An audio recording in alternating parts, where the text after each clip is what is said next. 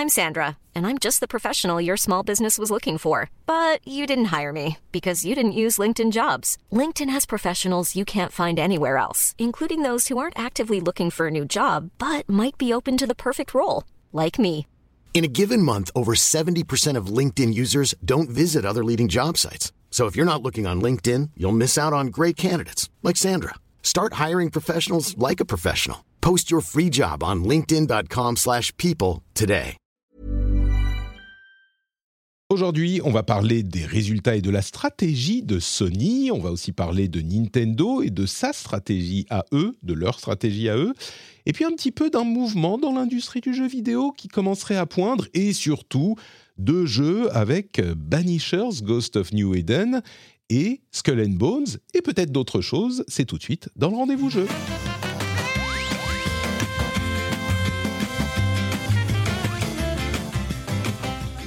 Bonjour à tous et bienvenue dans le rendez-vous jeu. Je suis Patrick Béja, c'est l'épisode numéro 334 et nous sommes en février 2024.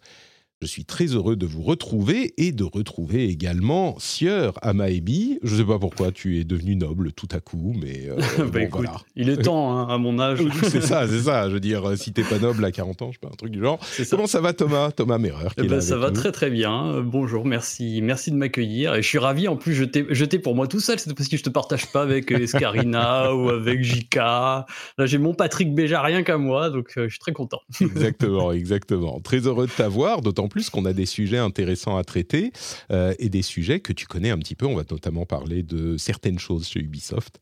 Euh, je suis très curieux de savoir euh, ce que tu penses de Skull and Bones parce que il y a des, il y a des, il y a des trucs. Il y a des termes qui sont dits, comme, comme disent les jeunes. Donc, euh, on va voir de quoi il s'agit.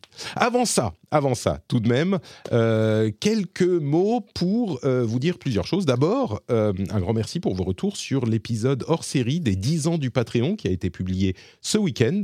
Alors, c'est les 10 ans de la première étape du Patreon, le premier épisode de cette rétrospective. Je ne sais pas quand arriveront les, prochains, mais, mais les retours ont été hyper, hyper positifs et j'en ai profité donc pour vous parler un petit peu du contexte, de l'ambiance, de mon intention quand je me suis lancé dans cette aventure qui, à l'époque, il y a 10 ans, était vraiment complètement euh, inédite. Donc, euh, c'était l'occasion de se replonger dans, ce, dans cette euh, période. C'était rigolo. Et puis, une autre chose, c'est que, alors là, il y a un petit peu de travail de, de multivers podcastique à faire, parce que je vais vous parler de la suite de ce dont j'ai parlé dans le rendez-vous tech. Donc, faut vraiment écouter tous les podcasts pour avoir euh, toute l'histoire. Mais dans le rendez-vous tech, je vous raconter euh, les petites séries de, difficultés qu'on a euh, dans la famille depuis quelques semaines. Euh, je, les, je les appelle les coups de pelle. Les CDP, quelqu'un m'a fait remarquer sur le Discord que ça veut aussi dire chef de projet. Et ça colle bien, en fait. Ça correspond. C'est ceux qui envoient des tuiles tout à coup. Donc, donc on a des petites difficultés. euh, je tenais le coup et il y a. Alors, c'est des petites et des grosses difficultés. On a passé notamment euh, 12 heures à l'hôpital avec ma fille vendredi. C'était super sympa. Et c'est pas euh, euh, la pire option. Euh, mais elle, est, elle a une petite maladie qu'il faut suivre et on a des résultats à suivre tous les jours. Enfin, tous les quelques jours, on fait des prises de sang, etc. C'est pas super drôle. Euh, mais je me disais, bon, écoutez, euh, c'est sympa de faire des podcasts aussi. Et puis, j'aime bien, vous savez que j'aime pas ne pas rater des épisodes. Mais hier, j'ai fait une grosse bêtise. Je me suis trompé dans la dose d'un de ces médicaments. Heureusement, on a appelé tout de suite l'hôpital et tout, il n'y a pas de problème. Mais il aurait pu y en avoir un, et du coup, ça m'a mis un petit peu euh, en face de la réalité. Et je me suis dit, je vais au moins, jusqu'à ce qu'on sache qu'elle est sur le chemin du rétablissement, j'espère la semaine prochaine, euh, faire une petite pause. Donc là, j'ai continué cette semaine parce que euh, on, avait on était déjà sur les rails. Et puis, je vais vous avouer, je voulais pas manquer un épisode avec Amaebi quand même. Ça, c'est- un privilège. Euh, mais la semaine prochaine, je vais faire une petite pause pour une semaine. Euh, il y aura des émissions quand même, parce que de formidables animateurs, co-animateurs me font la gentillesse de prendre en charge les émissions. Euh, il y aura par exemple des sujets que Cassim maîtrise bien la semaine prochaine et il va suivre, il va faire, il va gérer le rendez-vous jeu. Guillaume sera là pour le rendez-vous tech. Donc vos épisodes seront là et du coup moi je pourrai les écouter. Je serai très content de pouvoir les écouter. Euh, mais moi, je vais faire une toute euh, petite pause, euh, histoire de souffler un tout petit peu, et je pense que c'est nécessaire et important. tout le monde le sait, hein. comme je disais dans un tweet, moi je le sais, vous, vous le savez, Internet le sait, les experts le savent, tout le monde le sait, mais parfois il faut se forcer un petit peu à le faire, il faut parfois faire une pause, et, et je sais que vous... Le nombre de messages, Thomas, le nombre de messages de soutien et de gentillesse que j'ai reçus, je, n'en reviens pas. C'est incroyable. La, la, bienveillance de cette communauté. Euh, j'essaye de répondre à tout le monde. Et presque, limite, ça me fait sentir un petit peu coupable parce que, euh, oui, alors c'est des grosses tuiles, hein, sinon je, ne. Je, prends, je, prendrai pas de temps, je ne dirai pas que j'ai besoin de, de, temps pour déstresser un petit peu et décompresser. Mais, euh, mais c'est pas. Enfin, il y aura rien de permanent, j'espère. Quand ma fille ira mieux, elle ira mieux, etc. Même si c'est difficile à gérer sur le moment, sur ça, et puis sur le décès dont je vous parlais, et puis d'autres petits trucs. Comme je vous disais, c'est les coups de pelle. Ça s'enchaîne, ça s'enchaîne. J'ai mis le gif de, euh, tu sais, euh, de Walking Dead, où c'est un coup de pelle, et c'est le gif en boucle. Et, et, en fait, ce que je dis, c'est que c'est le nombre de coups de pelle qu'on s'est pris. Ce matin, par exemple, on se réveille, mon fils a une fièvre de 38,5 et du coup il doit rester à la maison et donc euh, ça complique encore tout. Enfin bref, là à ce niveau, c'est le niveau auquel quand ça s'y met, euh, quand ça s'y met, c'est chaud quoi. Mais t'as as très bien fait et puis euh, surtout culpabilise pas. Je crois que non, me fais la voix de tout le monde à te dire qu'on on pense fort à toi et puis bah c'est normal. c'est normal de faire une pause et de souffler. Complètement, complètement. Je le sais, je culpabilise pas du tout. La seule chose qui me, qui me frustre, en fait, c'est que je vais pas être dans les émissions pour parler de ces sujets. Je regardais un petit peu, je faisais ma veille parce que j'ai commencé pour les émissions de la semaine prochaine. Je disais, ah merde, ça, je voudrais en parler, ça, je voudrais en parler, ça, je voudrais en parler. Et c'est ça qui. C'est surtout que tu as peur que Cassim, il tape une émission de 3 heures juste sur, euh, sur Microsoft, quoi. Mais pas du tout, pas du tout. Ce, que je, ce dont j'ai peur, c'est que Cassim dise, dise des choses avec lesquelles je ne suis pas d'accord et que je ne puisse pas lui exprimer, lui, lui le mettre sur le droit chemin, que je ne puisse pas vous imposer à tous mon avis sur tous les sujets. Tu vois, c'est ça qui me, frustre. Donc, euh, bon, bref, vous l'aurez compris, là je le prends un petit peu sur le ton de la, de la rigolade, mais, euh, mais c'est une période qui n'est pas facile. Et encore une fois, j'ai eu tellement de gens qui m'ont dit Ah oui, je comprends, machin. Je me dis Je, je me sens coupable, pas de, de, prendre du temps, mais de montrer qu'il y a de la difficulté, parce que je suis pas à un niveau de difficulté qui est genre... C'est plus l'enchaînement des trucs qui fait que, ouf, ok, faut souffler, que la gravité de chacun. Enfin, j'espère, on attend les résultats de ma fille euh, tous, les, tous les quelques jours. Selon les médecins, elle va, être, elle va aller mieux dans quelques jours, on espère. bon, je croise tous les doigts que j'ai. Mais, euh, mais oui, c'est préoccupant, c'est stressant, et ça prend... Et, vraiment, c'est l'histoire de la dose du médicament où là, je me suis dit, ok, euh, mm. bon, faut se calmer. Voilà. C'est le wake-up le wake -up call, genre bon. Exactement. Mais, bref, euh, il y aura les émissions la semaine prochaine. Je pense que je serai de retour la semaine d'après. À la limite, je prendrai peut-être deux semaines, mais je pense pas. On verra. Euh, et, et j'espère que ça sera pas très long. Et cette semaine, on a quand même un bel épisode à vous proposer qui était déjà quasiment préparé et que je suis content de faire. Euh, il y aura même la newsletter. Rends-toi compte, la semaine prochaine, sans doute pas newsletter. Cette semaine, il y aura la newsletter avec tous les sujets intéressants. Et on va commencer avec les sujets importants à retenir cette semaine. Et le premier d'entre eux, c'est les résultats trimestriels de Sony. Qu'apprend-on dans les résultats trimestriels de Sony? Ben, Plein de choses plutôt intéressantes, je trouve, euh, comme par exemple le fait qu'ils ont vendu beaucoup de PlayStation 5, ça ne surprendra personne. Par contre, une chose un petit peu étonnante, c'est qu'ils n'en ont pas vendu autant qu'ils l'espéraient. Et ça, c'est intéressant à plus d'un titre, je trouve, parce que euh, moi, ce à quoi ça me fait penser immédiatement, c'est le fait qu'ils ont euh, augmenter le prix de la console il y a quelques mois, là où traditionnellement ils sont dans, une, dans un moment du cycle de vie où plutôt on, descend le prix. Et je me demande dans quelle mesure le fait d'augmenter de 50 euros plutôt que de descendre de 50 euros, eh ben ça n'a pas fait que euh, ils n'ont pas réussi à atteindre leurs objectifs. Et donc c'est une autre preuve, je crois, de quelque chose qui était un petit peu avéré, qui est l'arrogance un petit peu de Sony qui maintenant est presque seule sur le marché. On va voir ce qui se passe ce soir avec les annonces de Phil Spencer par rapport à la stratégie de Microsoft et de Xbox. Euh, mais en tout cas, ils dominent euh, ce marché. Et du coup, ils se sont dit, bon, on s'en fout, on peut mettre des prix fous, des trucs. Et donc, ils ont vendu un peu moins de consoles qu'ils espéraient.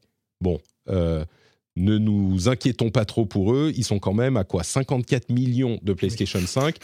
Ça à. Ce stade, à ce stade de la vie de la console, euh, c'est un petit peu moins que la PlayStation 4 qui avait eu déjà un parcours assez exceptionnel. Donc, ça va, euh, c'est pas la fin du monde.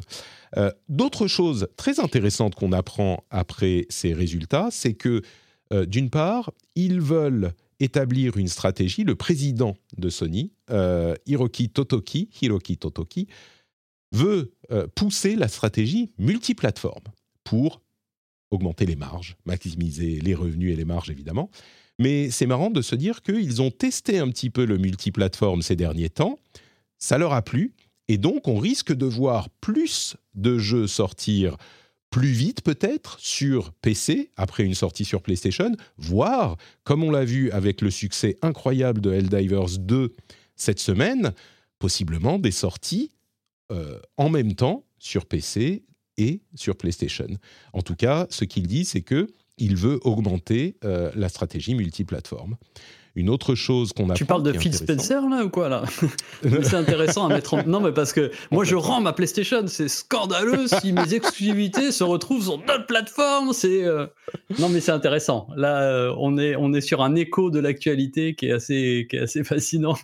Euh, de se dire que, bah, mine de rien, du côté de Sony, euh, qui est effectivement leader, en tout cas sur, le, sur, sur ses rangs des consoles euh, HD, 4K, machin, parce que bon, Nintendo, ça va, il marche sur l'eau quand même tranquillement aussi, euh, envisage ce, cette politique également euh, d'élargir, de, parce que, ben, mine de rien, euh, il faut rentabiliser les quadruple A et, euh, et, les développements des studios first party. Quoi, donc, Exactement, et tu as tout à fait raison de le signaler. On ne peut pas ne pas remarquer le fait que euh, une semaine après les rumeurs de Microsoft euh, qui mettrait ses, grosses, euh, ses gros titres sur PlayStation, on en saura plus ce soir hein, avec les déclarations de Phil Spencer, et ben, Sony considère la même stratégie.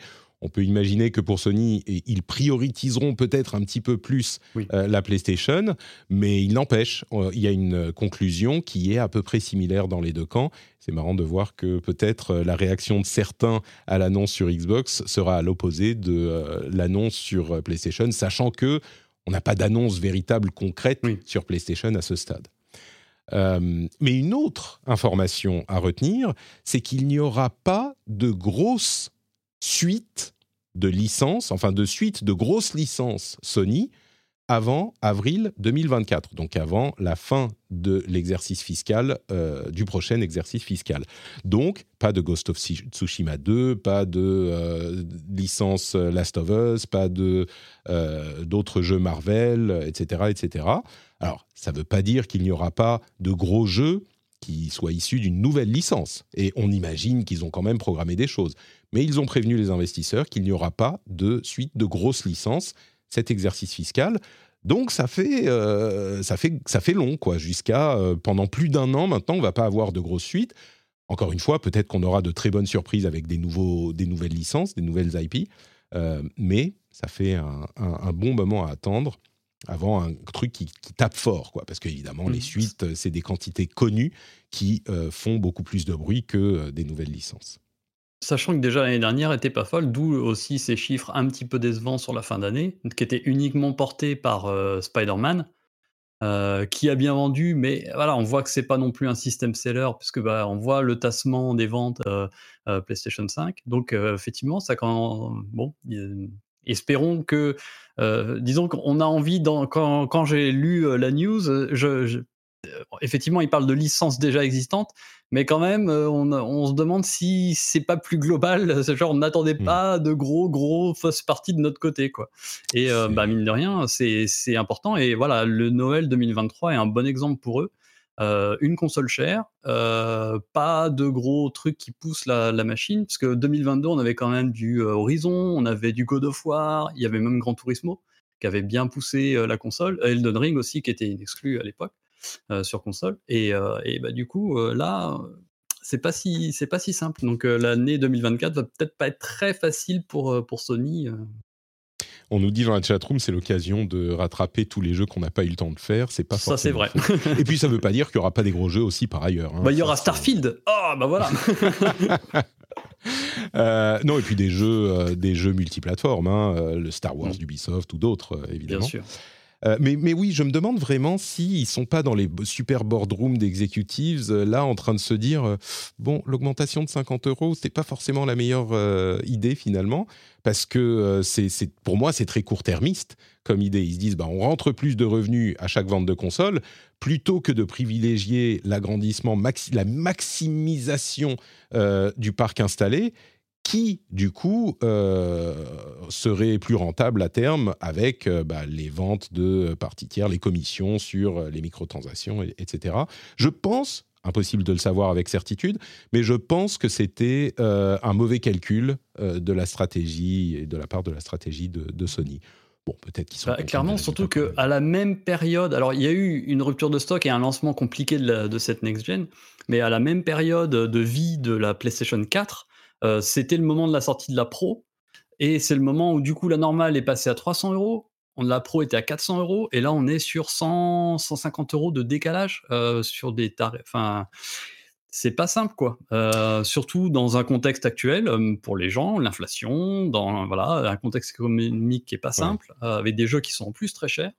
Donc oui, c'était effectivement un move pas très très malin. Euh, on va dire effectivement, même si je, je crois qu'il y, y, a des promotions qui sont. Bien sûr, euh, oui, on met en avant les. Sony. On, met en avant les promotions et le fait qu'ils vendent plus avec des mm. promotions, mais c'est toujours pareil. Euh, si tu as besoin de faire des promotions pour vendre, c'est que ta stratégie est, est, pas très affinée. Surtout qu'avec un prix moins cher, ils auraient pu faire des promotions aussi pour vendre encore plus. Si c'est par là que tu pars, euh, tu peux l'appliquer à, tous les prix.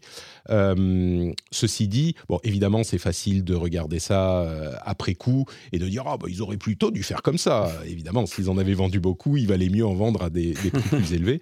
Mais je ne serais pas surpris. Alors la pro devrait arriver, on peut l'imaginer courant de l'année possiblement. Et on peut tout à fait imaginer que la Slim, du coup, euh, fasse une chute de prix substantielle, là, parce que mm. d'autant plus que on arrive dans. Euh, alors, ce terme a été traduit assez approximativement, je trouve. Sony euh, dit qu'ils arrivent dans la fin de vie de la console. C'est pas tout à fait ça.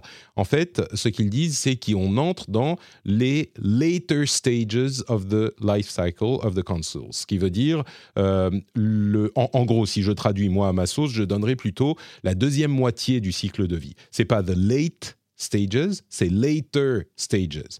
Euh, et donc, c'est la deuxième moitié du cycle de vie, effectivement.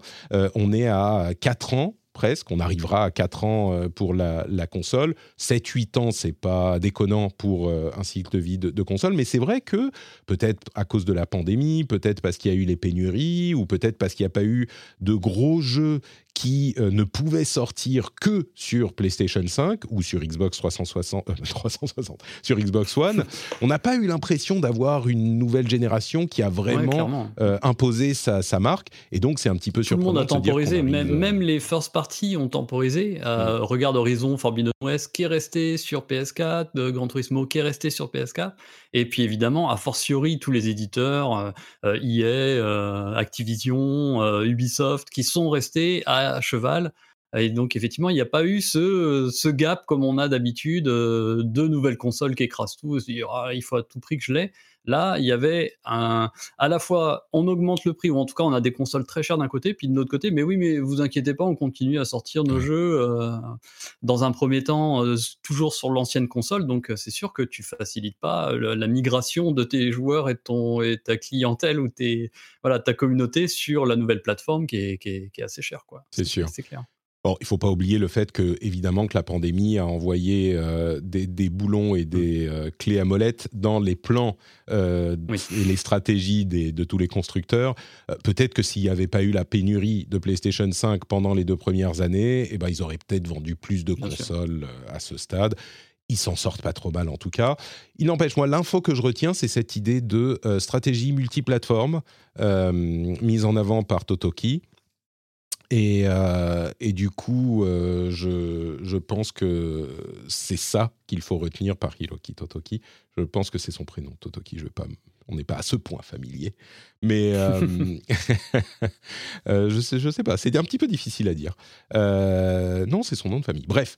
En tout cas, ce que je retiens, c'est que bah, le multiplateforme est un succès chez Sony et ils vont pousser un petit peu plus dans ce sens-là. Je mettrai dans la newsletter euh, les liens intéressants et notamment, comme toujours, le thread euh, hyper bien fait d'Oscar Lemaire sur les résultats avec des graphiques, des analyses, etc. Vous pourrez aller voir ça dans la newsletter. Deuxième sujet, c'est la panique chez Nintendo, ou en tout cas, alors, est-ce qu'on peut dire panique? Nintendo a depuis plusieurs années, depuis cinq ans, sauf l'année de la pandémie, euh, fait un Nintendo Direct en février, mi-février, pour présenter ses nouveautés pour la première partie de l'année, voire pour toute l'année. Ça n'a pas manqué depuis, je crois, 2019. Et cette année, il n'y en a pas. Tout le monde l'attendait, on surveillait. Est-ce qu'ils vont l'annoncer à tel moment, à tel moment ou à tel moment? Et bien finalement, il y a eu une petite vidéo sur l'extension de Splatoon 3, une petite vidéo sur Princess Peach euh, Showtime qui continue à avoir plein de costumes et de métiers différents, mais pas de Nintendo Direct. Du coup, euh, est-ce que on peut en conclure quelque chose peut-être d'un petit peu, je ne sais pas si je vais dire ambitieux euh, Ils n'ont plus rien à montrer pour cette année, ou en tout cas pour la Switch 1, parce qu'ils sont en train de préparer très sérieusement la Switch 2. Tu crois? Oh non. Déjà? Bon, vous comprenez qu'on rigole un petit peu, mais c'est à mon sens un indice de plus, ça garantit pas la chose, mais c'est un indice de plus qui montrerait que, bah oui, on risque d'avoir une annonce euh, bientôt, parce que Nintendo reste une société chez qui, euh, comme partout, comme dans toutes les sociétés, ils se lèvent le matin et ils se disent Mais on aime l'argent Évidemment. Et euh, bah là, il n'y a plus trop d'argent à se faire avec leur programme. Donc il y a quelque chose qui se passe. Et le quelque chose, si c'était sur Switch 1, eh ben, on en aurait entendu parler. Donc, à un moment, il faut bien faire un peu plus d'argent, quoi. Non? Est-ce que je m'emballe? Non, oui. Non, oh, je, je, crois que je crois que là c'est pas très compliqué comme euh, à, dessiner comme avenir. Effectivement, l'année 2024, l'arrivée d'une nouvelle Switch, Switch 2, Switch Plus, euh, voilà, une Switch U, ça, ce serait trop bien. Franchement, Switch U, ce serait vraiment le pied de nez absolu. Je pense que on y croit à notre à notre déclinaison de console. Il y a un tel euh, traumatisme avec le, la convention de nom de la U. Je pense qu'ils ont carrément euh, interdit aux employés d'utiliser la lettre U dans leur euh, communication interne. Ils les ont enlevés sur les claviers. C'est ça, ouais. non, non, mais effectivement, bah, on le pressentait déjà. Hein, les, les, les, derniers, le dernier gros Nintendo Direct, il n'y avait pas grand chose à se mettre sous la dent. C'était Mmh. beaucoup de remakes. Euh, voilà, c'était bah, ce qu'on voit là. Hein, c'était Peach et puis euh, Splatoon. Euh. donc effectivement, je pense qu'on peut, on peut tabler. Alors la, question c'est quand? Quand est-ce qu'ils vont mmh. commencer à communiquer? Parce que je crois que d'expérience, ils communiquent assez tard dans, dans les cycles. Et, Alors ça dépend, ça dépend de la situation. Sur la, sur la dernière, enfin sur la Switch, effectivement, ils avaient communiqué très tôt, mais parce que la Wii U était un tel échec mm. qu'il voulait dire aux gens et mm. à rassurer les investisseurs et tout le monde et dire oh, ça arrive, vous inquiétez pas. Euh, mais, mais oui, il serait pas surprenant que sur ce cycle, étant donné que la Switch se vend tellement bien et encore, hein, elle, elle se vend pas trop mal, euh, et ben ils se disent on communique le plus tard possible pour continuer à vendre des Switch, parce qu'à partir du moment où ils disent la Switch 2 arrive dans six mois, euh, bah, des Switch il va s'en vendre beaucoup moins quoi. Clairement. Bon, à voir. Euh, effectivement, le fait qu'il n'y ait pas, la chose à retenir, c'est que le fait qu'il n'y ait pas de Nintendo Direct euh, en février comme d'habitude, bah, c'est un indice euh, assez clair. Par contre, quand est-ce que ça arrive? Alors ça, moi je tablerais sur une présentation au printemps et puis peut-être une disponibilité autour de la fin d'année potentiellement. Oui, je pense.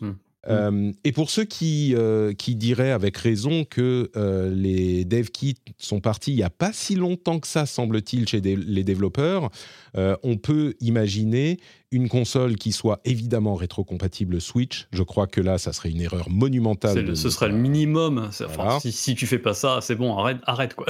et du coup, euh, les développeurs pourraient avoir pris des projets euh, prévus pour la Switch, mm. euh, qu'ils upgradent un peu, allez 4K, des textures plus fines, un petit peu plus de polygones, et hop, c'est un jeu Switch 2 qui marche peut-être aussi sur Switch. Enfin, ce genre de, deal mm. Pourrait permettre un développement un petit peu plus rapide que ce qui serait nécessaire pour une génération complètement nouvelle.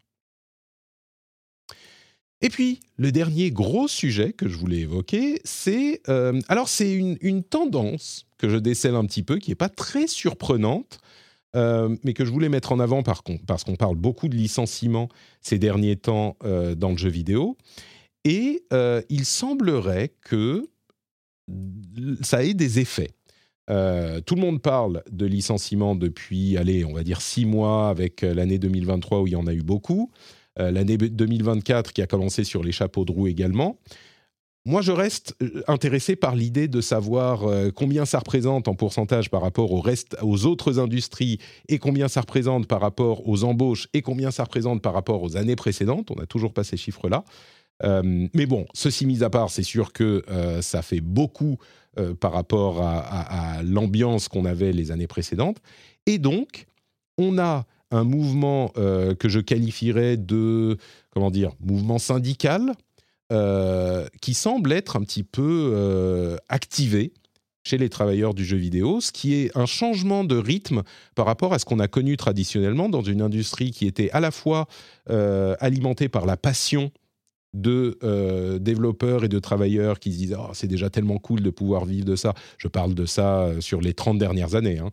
Euh, qu'il n'était pas forcément euh, prêt à euh, lever le point quand il y a des, conditions de travail difficiles, et aussi parce qu'on parle de choses qui se passent aux États-Unis, avec notamment, avec notamment IGN qui, euh, semble-t-il, qui est un site de presse, hein, qui est en train de se syndicaliser. Et puis, il y a une très belle interview, justement, euh, chez IGN, qui est assez délicieux, chez IGN, euh, de, de Rebecca Valentine, qui a fait des interviews d'une quarantaine de développeurs pour avoir leur ressenti sur la situation de l'industrie. En gros, ce qu'il en ressort, c'est que bah, il y a une prise de conscience qui semble arriver euh, dans l'industrie et en tout cas la volonté de faire euh, évoluer les choses, je pense, dans le bon sens pour avoir un petit peu moins de, de crunch, de conditions euh, difficiles, de, parfois de harcèlement et de toxicité.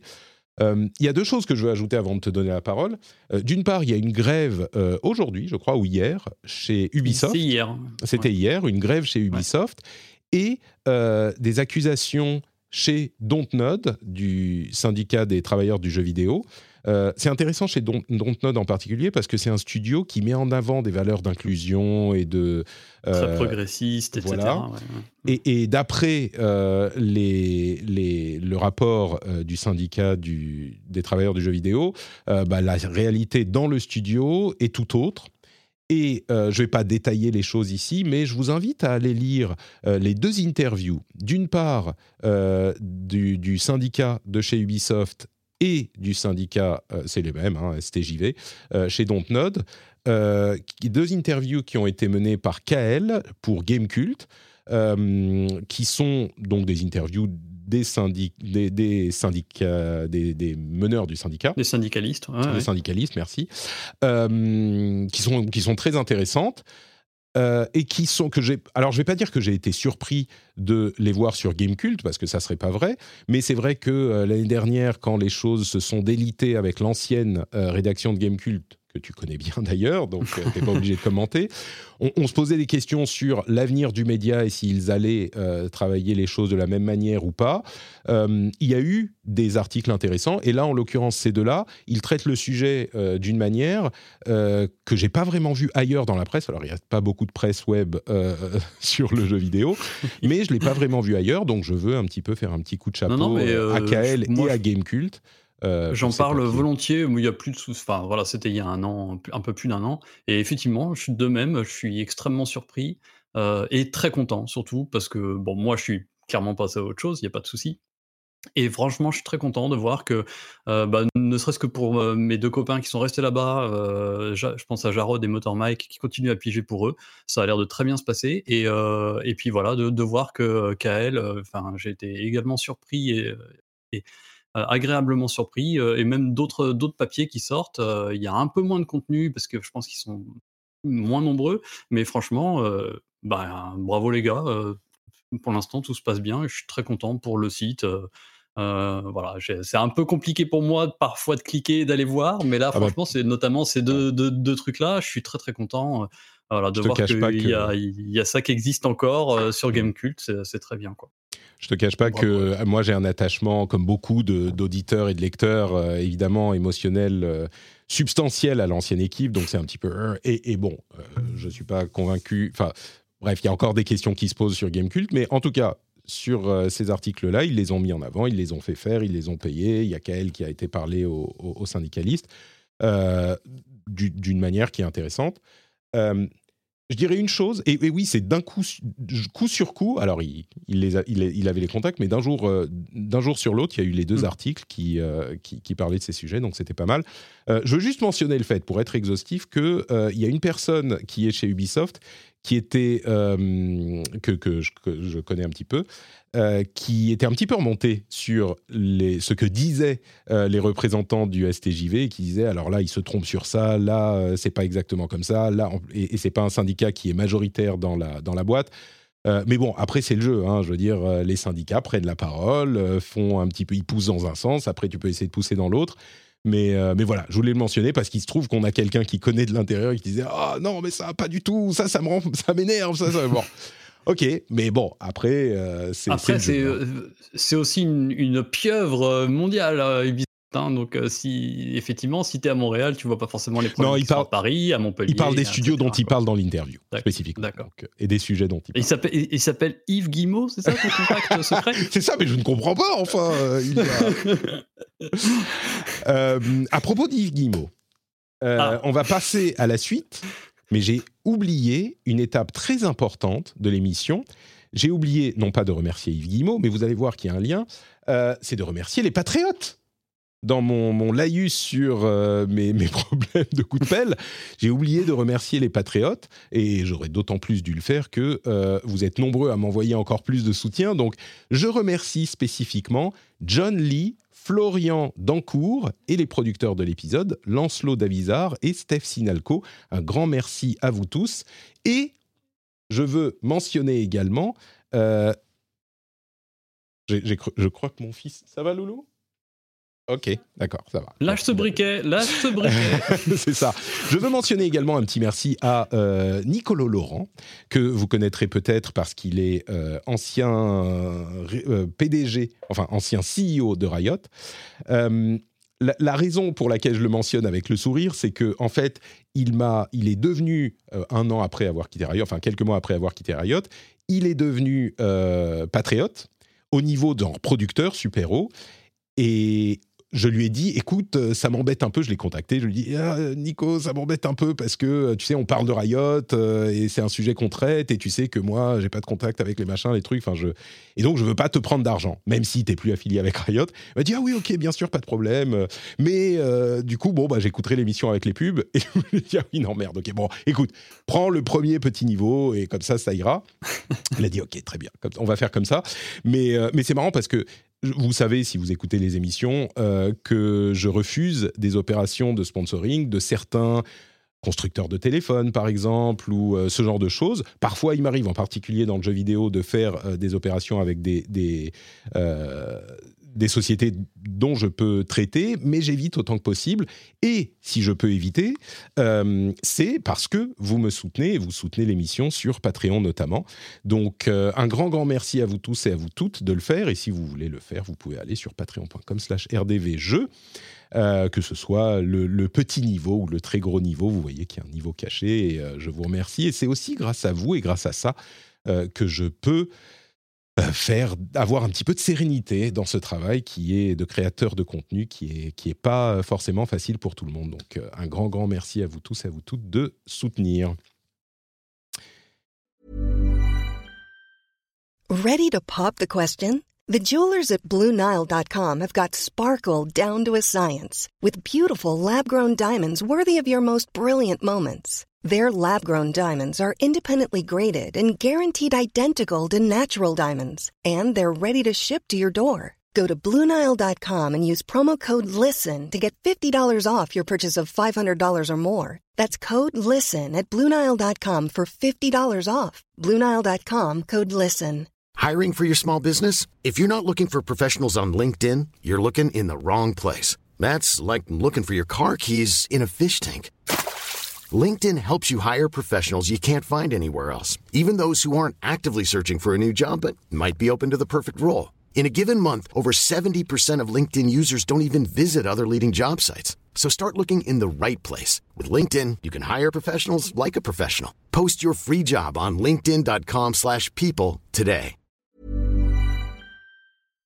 Et on enchaîne avec les jeux auxquels on joue en ce moment.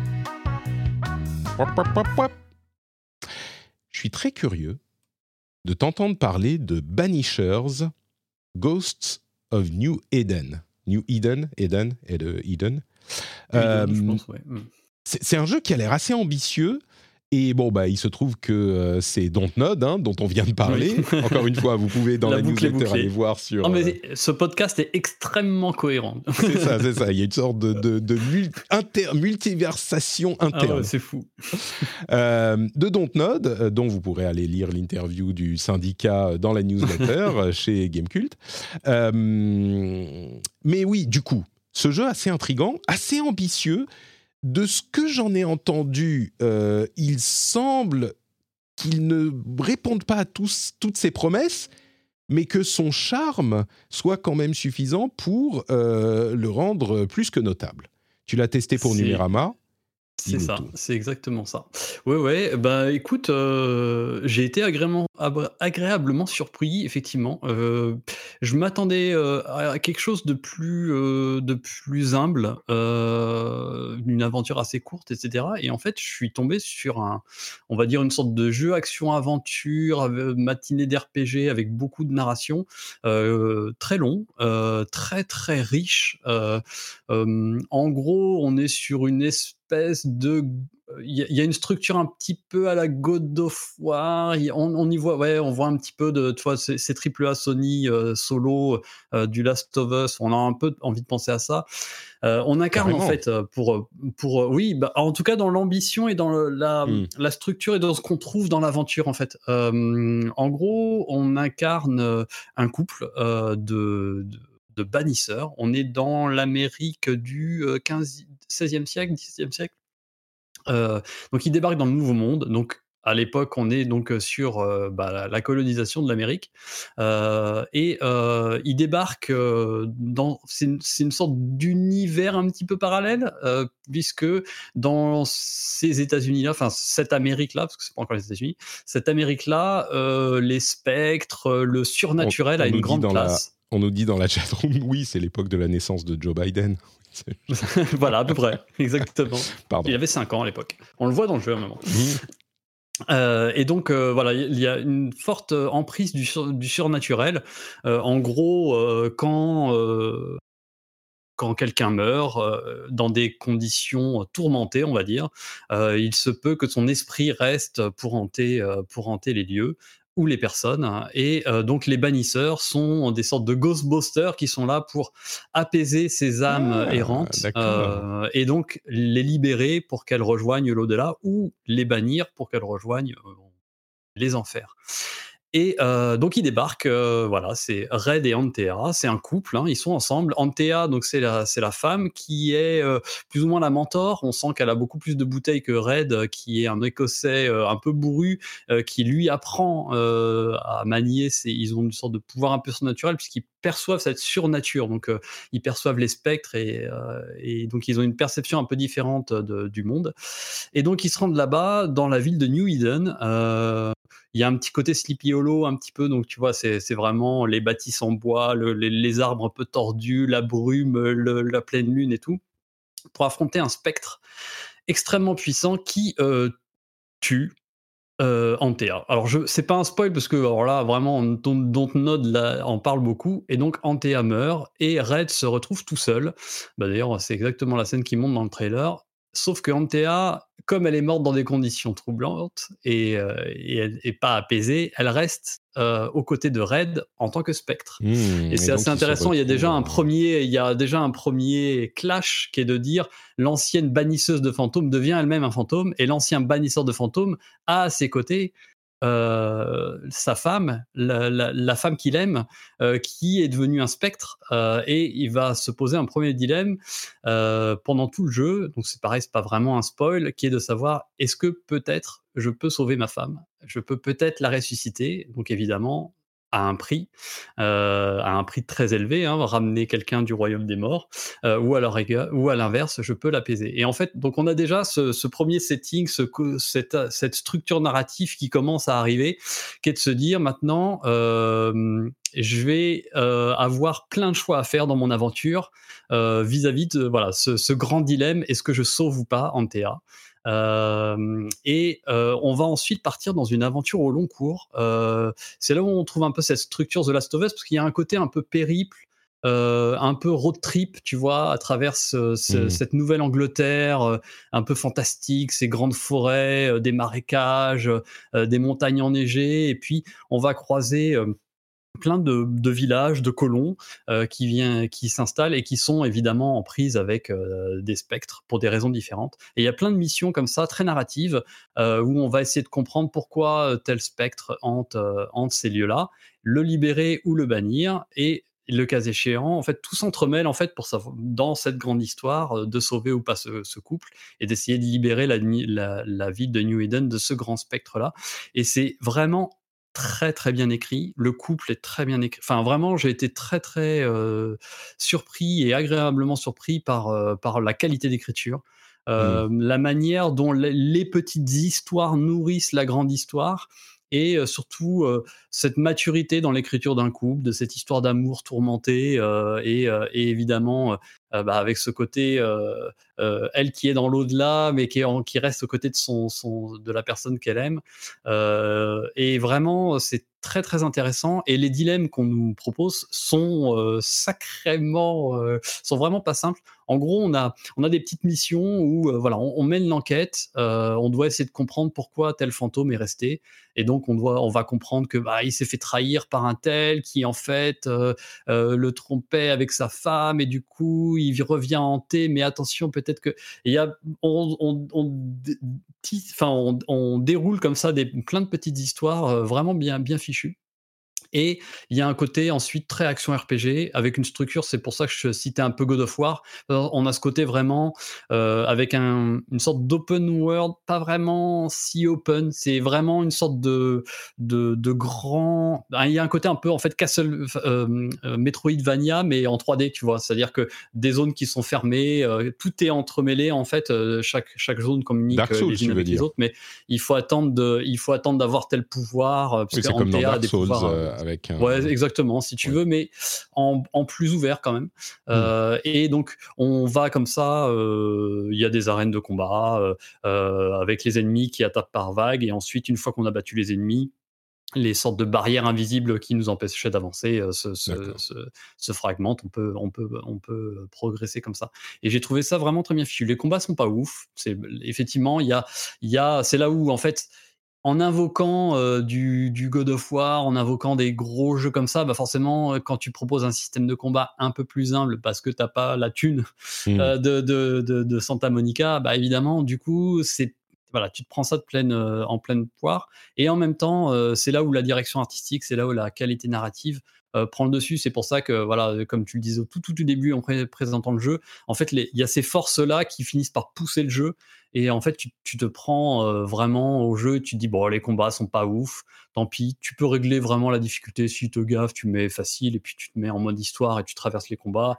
Euh, mais j'ai trouvé ça euh, ouais très surprenant euh, euh, et vraiment pour, pour la narration l'ambiance qui me comme je disais elle m'a beaucoup fait penser à Sleepy Hollow mmh. et c'est vraiment très très très bien très très bien écrit et très rythmé très plein de mmh, on voyage vraiment beaucoup on voit plein de scènes différentes vraiment c'est très très très chouette belle surprise d'accord donc ça a l'air d'être un bon petit jeu je crains qu'il ne soit encore que j'allais dire, je crains qu'il soit noyé dans euh, l'océan des gros jeux de ces derniers temps. Euh, mais là, j'ai l'impression qu'on est presque dans une période un peu de calme. Donc euh, peut-être qu'il pourrait avoir sa chance, effectivement. Bon. ouais, espérons. Parce qu'il il a vraiment très, très bonne qualité. Et, Très bien. donc ça, c'est Banishers Ghost of New Eden. Et euh, il y a un autre jeu dont on peut vous parler, et celui-là, il est peut-être... Euh, il sort demain, c'est Skull and Bones, euh, le jeu d'Ubisoft qui a été annoncé il y a à peu près 14 000 ans et qui est en gros euh, un, qui semble être une reprise des combats de pirates de Assassin's Creed Black Flag, des combats maritimes, des combats navaux, navals, de Assassin's Creed Black Flag. Sauf que euh, alors d'abord, il a, il a eu un développement, semble-t-il, très très mouvementé. Et puis, on ne savait pas très bien où il en était, ce qu'il faisait. Il avait l'air de pas avoir plu à qui que ce soit et de sortir quand même, parce qu'il faut bien sortir un truc au bout d'un moment. Euh, il y a eu cette euh, interrogation sur le prix du jeu, qui est un jeu plein pot que Yves Guillemot a défendu en disant Mais si c'est normal, c'est un jeu quadruple A ce qui est un terme qu'on utilise, à vrai dire, pas vraiment d'habitude ah bah, dans les conversations. Dire que ça lui a coûté une blinde, ça, moi, je veux bien le croire. Oui, ça, effectivement, euh, vu le temps de développement. pas de souci, on a bien compris. et donc, il y avait énormément de doutes sur la qualité du jeu et beaucoup de, railleries, j'irais même jusqu'à dire, euh, sur les premières previews. Et je commençais, il y a euh, deux jours, à me dire, ah bah finalement, peut-être que, pourquoi pas. Puis on a commencé à avoir des petits retours, notamment sur Twitter. Je vais vous faire écouter ceci, euh, qui est un extrait vidéo publié par euh, Polytopia sur Twitter, qui est un extrait du jeu. alors attendez, je vais voir si ça va marcher en faisant ceci. Vous me dites si vous l'entendez. Eh ben, ça alors. Vous avez la taille et la corpulence de Skurlock. Peut-être pas aussi décati, mais vous devriez pouvoir faire illusion. Et d'abord, il faut vous faire ressembler à un... Et là, ça se bug. Ah, eh alors, non mais alors, il faut expliquer ce que. Alors, je suis tombé sur cette mission hier, c'est rigolo. C'est vraiment hier, je l'ai faite hier après-midi. Bon, c'est un placeholder, c'est un, c'est un des outils euh, d'Ubisoft je crois que c'est Québec qui l'a développé à l'époque de Odyssey. En fait, c'est euh, il y a une voix IA qui lit euh, les lignes du dialogue, qui permettent ainsi de créer rapidement les cutscenes euh, et d'avoir un placeholder vocal, donc c'est-à-dire on a un modèle vocal. Et oui, il y a, y, a, y a, effectivement un placeholder qui est resté comme ça. Alors c'est un seul, c'est pas qu'ils ont utilisé une, IA pour faire les dialogues du jeu. Un franchement, c'est un bug résiduel. Il y a un oubli, effectivement. voilà, c'est en fait avant qu'il y ait les doublages qui soient implémentés, ça permet à très rapidement au level designer, au mission designer euh, et à tous ceux qui font les cinématiques d'avoir tout de suite une voix et d'avoir les dialogues qui sont en place. Bien sûr, on comprend. Et ensuite, généralement, il y a le doublage qui est implémenté. Là, il y a un petit oubli. Là, il y a un oubli. Alors, c'est vrai que moi, j'ai bugué aussi. Hein. Franchement, quand je suis tombé là-dessus, je me suis dit, non, il n'avait pas besoin de ça. Honnêtement, c'est pas le plus bugué des jeux Ubisoft qu'on ait pu avoir ces dernières années. je sais pas si c'est un euh, compliment, tu sais. Je sais pas si pas le plus bugué des jeux Ubisoft ok, mais non, mais mais euh, quel enfer ce ce ce, ah oui euh, ah d'accord, je, m'attendais à ce que tu me dises ah non finalement. J'ai cette euh, pensée, j'ai cette pensée pour j'ai cette pensée pour les équipes qui ont travaillé dessus. Et comme tu le disais, c'est un jeu qui, est, qui, est, né au moment où tu lançais ton Patreon. c'est un jeu qui s'est lancé à peu près il y a 10 ans, en fait, dans, comme, tu, comme tu le rappelais, dans, la, dans le sillage de Black Flag. Euh, en 2014, enfin en 2013, euh, Singapour, qui est le studio qui est en charge. Il y a mon fils qui a, ah. fini son dessin animé. Là, je lui ai dit bon, la télé, ça suffit. Maintenant, euh, tu vas jouer à la console. Donc, il va jouer à Splatoon. Et il fallait qu'il branche la. On a des valeurs quand même dans cette famille, hein. Faut pas déconner. tu vois, la, télé c'est bon deux secondes, enfin les séries débiles c'est bon deux secondes. après, il faut faire des choses sérieuses. Donc, c'est ça, quoi. un peu de Splatoon. Il, était content quand il avait le droit de jouer à Splatoon en, journée. Pardon, oui. Donc, 10 ans d'histoire. 10 ans d'histoire, et donc oui, alors c'est très compliqué. Il y a une très bonne. Alors, euh, chat tout à l'heure, parce qu'on parlait de game cult et des de contenu de qualité, et euh, il y a une très bonne euh, vidéo de jeuxvideo.com, je crois que c'est Yael qui l'a écrite, qui récapitule l'histoire de Skull and Bones, qui est vraiment bien fichu. Donc, si vous voulez avoir un petit peu plus de contexte historique, mais en gros, oui, 10 ans de développement, a priori au moins un reboot, des changements à la tête du projet, euh, un jeu qui devait sortir 2019. Il y a même eu un trailer, je l'ai regardé tout à l'heure, j'ai eu très très très mal, un trailer de gameplay de l'E3 2018 qui défonce, qui est trop bien. Quand tu vois le jeu final, tu as l'impression d'avoir la, version alpha de ce, de ce trailer de 2018. c'est pour ça que c'est dur parce que tu imagines le calvaire que ça a dû être, des gens qui ont bossé des années dessus. Hmm Bon, euh, c'est compliqué. Alors, le jeu est globalement fonctionnel, faut pas, voilà. Euh, mais de tout, moi j'ai déjà un, un, doute sur le concept de base, qui est de dire, euh, on avait Black Flag avec ses phases de pirates et euh, du coup on va faire un jeu 100% pirate. Dans Black Flag, euh, c'est un jeu 50% pirate, 50% Assassin's Creed. Donc Mm. le contenu pirate était un contenu, c'était un gros à côté, mais du coup tu avais toute la partie Assassin's Creed derrière qui portait un peu le jeu. Là, il se con- il- le jeu est 100% focalisé sur ces phases euh, marines. Euh, et euh, moi, déjà, j'ai presque un, problème conceptuel. Je me dis, je sais pas si c'est suffisant à porter un jeu. Bah oui, bien sûr. et, une question dans le résultat final. Et dans le résultat final, je me rends compte qu'effectivement, ça ne suffit pas à porter un jeu. Mm. Les batailles navales sont à peu près euh, les équivalentes à ce qu'on voyait dans Black Flag à l'époque. Donc, c'est c'est Enfin, il, a, fonctionnel. il, il a 15 ans, Black Flag. euh, c'est bah oui, le 3, euh, donc. il- ou le 4, pardon. Et, euh, 10, 10 ans, euh, enfin, euh, ouais, il a fêté ses 10 ans euh, en, en octobre dernier. Mm. Mais, mais effectivement, qu'apporte Skull and Bones de plus que ça? Ben, pas grand chose. En plus, depuis, on a eu quand même eu, euh, toujours pour rester chez Assassin, il y a eu du Rogue, il y a eu même euh, Odyssey, euh, remettait les- les- le naval. Ouais. Et, euh, mais c'était, c'était qu'une parenthèse dans ton jeu. Et là, c'est tout ton jeu qui est ça. Et, Et- franchement, Et il n'y a pas plus quoi, que dans ces jeux-là. C'est juste ça. bah non, en fait, ce qu'il y a, Oh c'est des surcouches de euh, gameplay et de contenu. C'est-à-dire, euh, en gros, on retrouve cette boucle accumulative de je commence avec une barque, je vais chercher euh, des ressources de bois à tel endroit, je vais chercher Mm. euh, des, des lingots de bronze, du coup, je peux me construire un, un- un bateau un peu plus important, mais du coup, maintenant, j'ai besoin de lingots de cobalt, j'ai besoin de poudre de machin Ouais, etc. Et en fait, euh, c'est du craft et c'est du- d'une sorte d'accumulation comme ça et juste le jeu se repose uniquement sur ce truc là donc ça m'a fonctionné alors le début c'est un peu rude euh, les deux premières heures sont un peu costaudes parce que il te tu- il t'envoie toutes ces pop-up et tous ces trucs et tous ces sous-systèmes. Après c'est un peu marrant mais honnêtement là j'en suis à une dizaine d'heures de jeu et je m'ennuie déjà parce que hmm. en fait, le, le jeu ne propose rien, la narration est catastrophique. Euh, vraiment, là, y- tu vois, les- le placeholder avec cette IA-là, franchement, les doublages français sont pas beaucoup meilleurs. le seul truc que j'ai adoré, que je trouve trop cool, euh, c'est que euh, le premier euh, gros gars qui te donne des missions, le grand grand pirate qui t'envoie un peu à la castagne, euh, le petit surnom qu'il te donne, c'est Crevette. Donc j'adore Ah. parce qu'à chaque fois qu'il s'adresse à moi, il m'appelle Crevette. Donc merci Yves pour cette idée, c'est trop bien. On sent on sent qu'il voulait me parler quoi.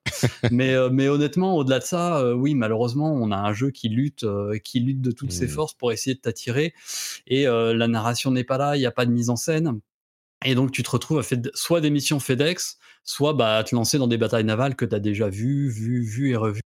Je voyais dans le trailer de 2018, il y avait par exemple la gestion du vent qui devait être prise en compte. Euh, Mm. Là, c'est plus du tout le cas. Il y avait plein de d'armes différentes où tu veux. Là, c'est moins le cas. C'est Bon. voilà. Et, et le problème, en fait, c'est que il n'y a pas du tout. Il y a, il y a pas donc il y a pas d'abordage. Tu ne peux pas nager, donc il n'y a pas de trésor souterrain comme pouvait y avoir dans, dans enfin, sous-marin comme pouvait y avoir dans Black Flag. Il y a des phases à pied, mais qui se euh, passent. Il y a un petit loading d'une seconde. Ça, par contre, c'est très très bien optimisé. Même les euh, les fast travel d'un encore heureux, les fast travel d'un bout à l'autre de la map euh, sont extra. Attends, on- euh, vraiment en une seconde. Il y a aucun on, souci. on va pas passer mais euh, deux heures Ah oui, dessus pardon. pour le pour le pour le s'acharder, mais mais on nous demande dans la char- dans la chatroom, on nous dit mais quoi, il y a même pas d'abordage? Et c'est vrai que c'est un point quand même euh, surprenant quoi. Le- L'essence de la piraterie, tu veux dire qu'on n'est que son bateau? On n'est pas le pirate, il n'y a pas de gameplay. euh, Enfin, à la limite, même euh, vu de dessus avec de la stratégie, j'en sais rien. Il n'y a pas d'abordage. Il n'y a pas d'abordage. L'abordage, en Mais fait, euh, il est comme dans Black Flag, en fait. C'est-à-dire qu'au bout d'un moment, quand tu as suffisamment affaibli un, un bateau, tu peux l'aborder. Mais dans ces cas-là, ça ouvre une pop-up avec simplement, tu réussi. Enfin, il y a Ah une oui, cutscene d'une seconde avec tes gars qui sautent dans le bateau. Et tu as une pop-up avec les ressources qu'il y a dans le bateau. Est-ce Ah que oui, tu peux c'est ou pas? Et puis c'est tout, quoi. Et, Bon. et, en- et dans un sens, tant mieux, parce que quand on voit les 3C du jeu au sol, parce qu'il y en a quand même, en fait, il y a plein de petites zones euh, où tu joues à pied. Donc, tu incarnes ton pirate notamment dans la ville principale où il y a tous les commerces, euh, mais même dans des bastions euh, annexes. Et franchement, c'est des toutes petites zones, hein, vraiment très exiguës. Et bon, le, les 3C, donc la manière dont tu manies ton marin, enfin, les animations sont assez nullissimes. et il n'y a rien à faire, en fait.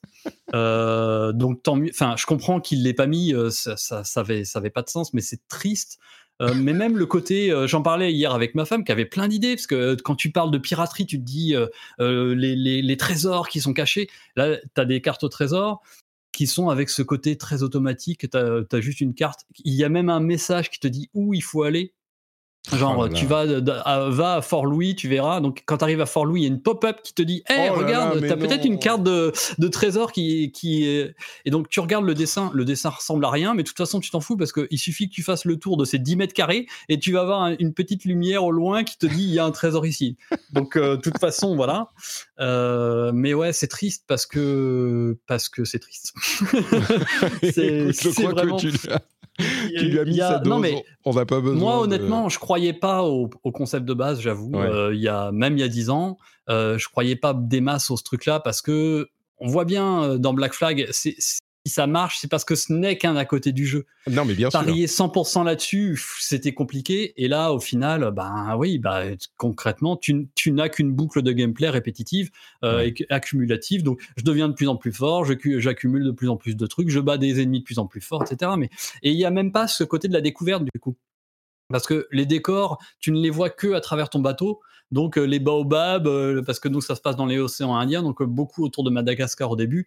Et ce côté des décors, etc., tu ne les vois qu'à travers ce bateau. Et donc dans un côté très lointain, quoi. il n'y a pas ce côté d'être plongé dans tes décors. ce qui marche de ouf dans Black Flag, c'est tu t'arrives, tu vois une île, tu cliques sur un bouton et il y a Edward qui se jette à l'eau dans l'eau turquoise et qui arrive sur sol. C'est ça qui fonctionne, quoi. Et, on nous dit aussi dans la chatroom une chose que beaucoup de gens ont fait remarquer et qui est tout à fait juste. on nous dit mais mais ils n'ont pas joué à Sea of Thieves. Euh, qu'est-ce que de, quoi, Je pense qu'ils y ont joué et qu'ils pleuraient.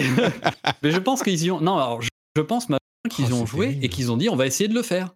Et je pense que le reboot, en fait, j'ai l'impression que le, la première version du jeu, celle qu'on a vue, regardez le trailer de 2019, il donne grave envie.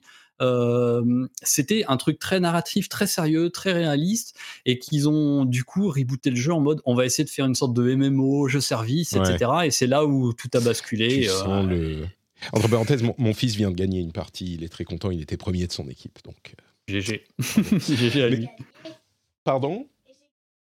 T'as gagné, oui, premier de ton équipe et vous avez gagné. Bravo.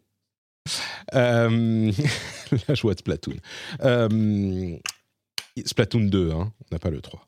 Euh, en fait, ce que ça sent vraiment, et puis on va arrêter de s'acharner dessus, le pauvre, mais ça sent, bah, comme tu le disais tout à l'heure, euh, un jeu qui a coûté, qui a été en développement pendant très très très longtemps. Euh, et à un moment, il faut faire un tout petit peu de, recouper ses frais un minimum, parce que même s'ils en vendent 10 000, bah, c'est toujours ça de prix. ouais, puis il y avait, y avait limite une spirale d'engagement, c'est-à-dire qu'au bout d'un moment, bout d'un moment, tu étais presque obligé de le sortir, l'annuler après 8 ans, alors que tu annonçais sa sortie, etc. Ça bah, tu vois, c'était presque pire finalement. Euh. C'est pour ça que, euh, alors après, il y a des raisons et des raisons d'annuler un jeu, mais c'est pour ça que je disais quand on entendait l'annulation du jeu de survie de Blizzard après 6 ans de mmh. développement, beaucoup de gens l'ont présenté comme oh regardez mon dieu, les méchants Microsoft arrivent et ils annulent un jeu qui était promis un tel tellement bel avenir et qui on ne sait pas. Euh, la qualité de Blizzard, ça a longtemps été justement de quand un projet ne prend pas, eh bien oui, on a peut-être investi 5, 6, 7, 8 ans dessus, mais il prend pas, il prend pas, donc on le met au placard. Et peut-être que là, en l'occurrence, euh, au lieu de sortir un quadruple A, ça va rester. Hein. Au lieu de sortir un quadruple A, moi vraiment, ce qui, ce qui m'étonne vraiment d'avoir revu l'état du jeu en 2018 et de voir aujourd'hui, six ans après, Mmh. Euh, bah, alors que le jeu devait sortir en 2019, je comprends pas pourquoi ils ont reboot. Le, c'était vraiment, ça avait l'air tellement mieux à l'époque. Il devait y avoir plein de choses qui, passé, euh, du côté de l'édito. Euh... je sais pas. Ouais, ouais. Euh, en tout cas, oui, le, quadruple A, il va rester. Hein. Ça va être. Ah oui, ah ça. Mais non, mais là, il a tendu, il a tendu le bâton pour se faire battre. En plus, c'est idiot, quoi. Ouais. On nous demandait, est-ce que c'est du calibre d'un double A? D'après ta description, je suis même pas sûr. Bah, en ah fait, non, on demandait euh, double A pour vraiment... Banishers, qui a l'air de plus coller dans Oui, double A pour Banishers, ouais. Non, non, mais là, là, il accuse techniquement en plus le poids des années, le pauvre, quoi. Le poids des années Tomb Raiders Remastered, Ah. Tomb Raider 1, 2, 3. Qu'est-ce que ça donne? Ça donne que bah, Tomb Raider 1, c'est un des meilleurs jeux de l'univers. D'accord. Euh, Ok. non, non, toujours. Bah bien sûr. Moi, je l'ai découvert, ça va me rajeunir. Euh, je l'ai découvert euh, en, en démo, je pense en octobre, euh, donc un peu avant la sortie officielle. Et ce jeu-là, pour moi, il, il, a- il m'a marqué. quoi. J'y repense encore tout le temps aujourd'hui. Donc, je suis ultra heureux de voir, euh, ne serait-ce voilà, d'un pur point de vue patrimonial, on va dire, Mm. euh, de voir que euh, on ressort cette, cette compilation de trois jeux qui sont du coup euh, parfaitement jouables sur les consoles actuelles, sur les PC. Euh, donc c'est trop bien. Donc on est sur les trois premiers jeux qui sont sortis en 96, 97, 98 dans des conditions de crunch absolument effroyables. Comme euh, souvent à l'époque. Et, et Ah c'est ouais, marrant non, de noter que. c'est marrant, peut-être plus que, que traditionnellement, mais c'est marrant de noter qu'à l'époque, on sortait les suites un an après. hein. Euh, Oui. C'était vraiment. Bon, c'était pas les mêmes. Alors qu'ils étaient que 6. La core team de Tomb Raider 1, ils sont 6. euh, Tomb Raider 2, la core team, ils sont 7. mm. Euh, la- euh, Tomb Raider 3, ils ont une nouvelle équipe, mais c'est pareil, ils sont genre à peine une dizaine et ils sont tous euh, quasiment débutants sur la licence. C'était absolument n'importe quoi à l'époque et effectivement, les horaires de travail sont complètement dingues. Mais par contre, ils avaient des contrats de royalties. Euh, Ah ah. et Donc, Ils sont fait- moins, ils, ils ont été blindés. Hein. euh, Donc ça, au moins, il y, avait, il y avait ça qui compensait. Ok, ils dormaient sur place et ils travaillaient 7 jours sur 7, mais ils, sont, ils ont gagné pas mal d'argent. Bref, on est donc Aspire, euh, qui est un petit studio, a décidé de ressortir une version remasterisée. Donc qu'est-ce qu'on a? Donc on a les trois premiers Tomb Raider avec les niveaux bonus qui étaient sortis ultérieurement euh, dans euh, une version d'origine, donc c'est-à-dire avec les graphismes euh, d'époque. Euh, à vraiment de bonne qualité, hein, euh, en 30 fps par contre. Ça, c'est un peu plus étonnant, mais donc ces vieux graphismes rudimentaires d'époque.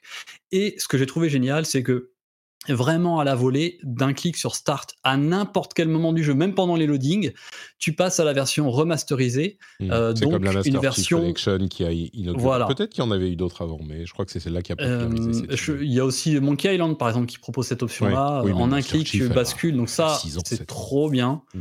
Euh, parce que tu bascules vraiment de l'ère PlayStation 1 à une version qui est, qui est juste une version remasterisée. Donc, ils ont pris les textures notamment et ils, ils les ont complètement retravaillées dans l'esprit d'époque. Donc, Mm. elles gardent ce côté un peu euh, pâteau, euh, rudimentaire, mais en beaucoup plus détaillé, notamment Bah, les vraiment, textures de euh, pierre, etc. C'est c'est vraiment, Ouais. comme on dit souvent pour ce genre de remaster, en fait, ils ont parfaitement retranscrit euh, le souvenir du jeu et en Ouais. jouant la version remasterisée, on a l'impression de jouer Exactement. À, à- à- au jeu dont on se souvient. Et quand tu passes à la version d'origine, tu dis Ah oui, non, ok, en fait, c'était comme ça, d'accord, très bien, ok, je comprends. On va rester sur la version remasterisée.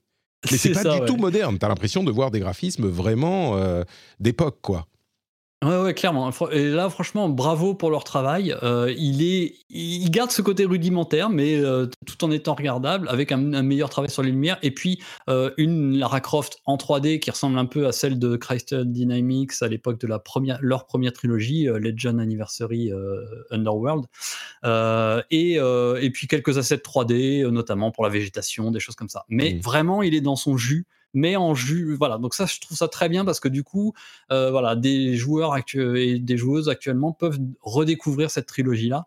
Mm. Mais du coup, c'est là où moi j'ai un mais, c'est Ah. que euh, C'était tellement bien parti, qu'est-ce qui se passe? Arrête de parler, arrête-toi, c'est bon. non, en fait, j'ai un problème, encore une fois, un peu conceptuel avec cette idée de compilation. Je trouve ça trop bien de rendre ces jeux-là accessibles euh, aujourd'hui. Néanmoins, euh, ils restent extrêmement euh, complexes.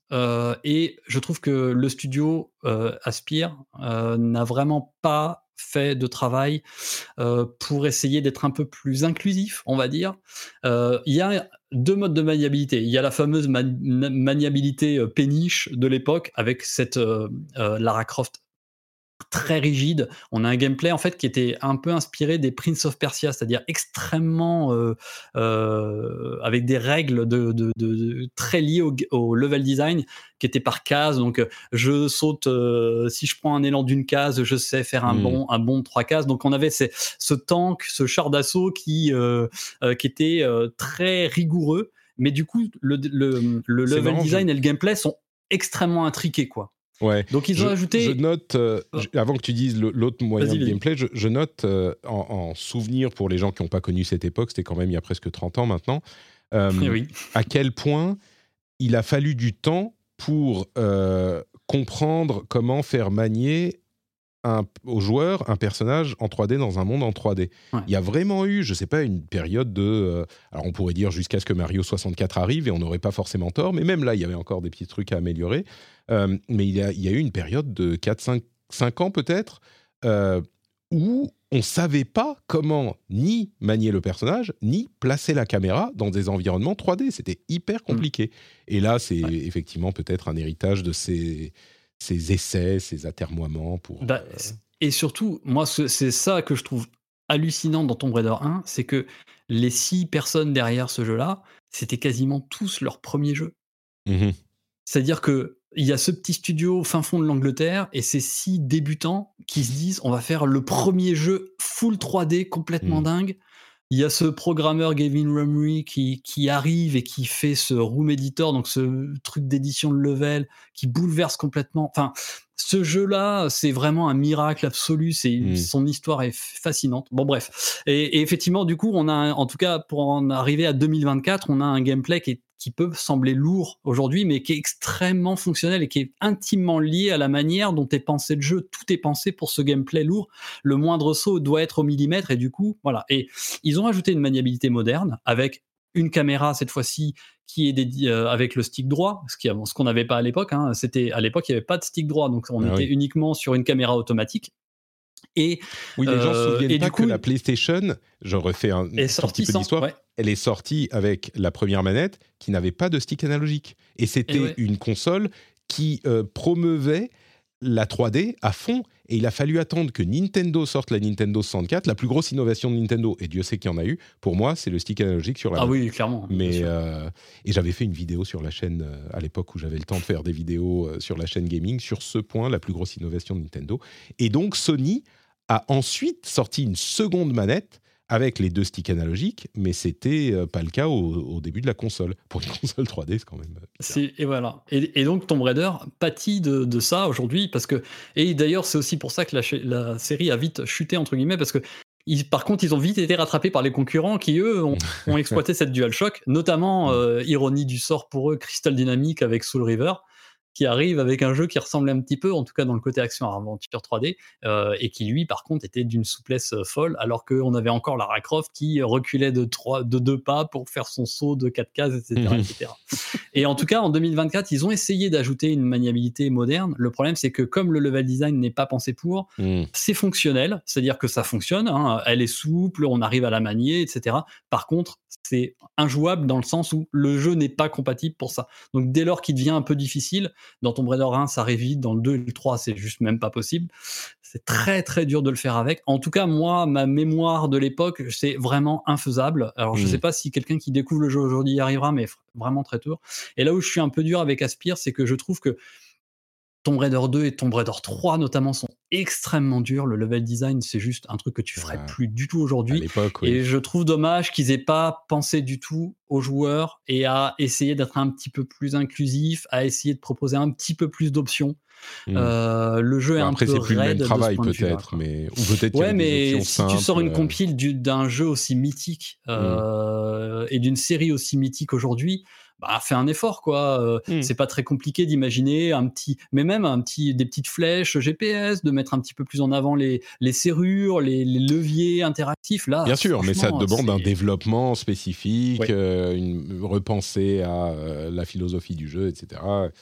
Mais là, bon, effectivement, ça aurait été. bien. File ce jeu-là à, à quelqu'un qui a jamais fait Tomb Raider, euh, tu le mets directement dans Tomb Raider 3. Euh, et Tomb Raider 3, le truc d'ouverture, c'est je glisse le long d'une pente et je m'empale sur des pics.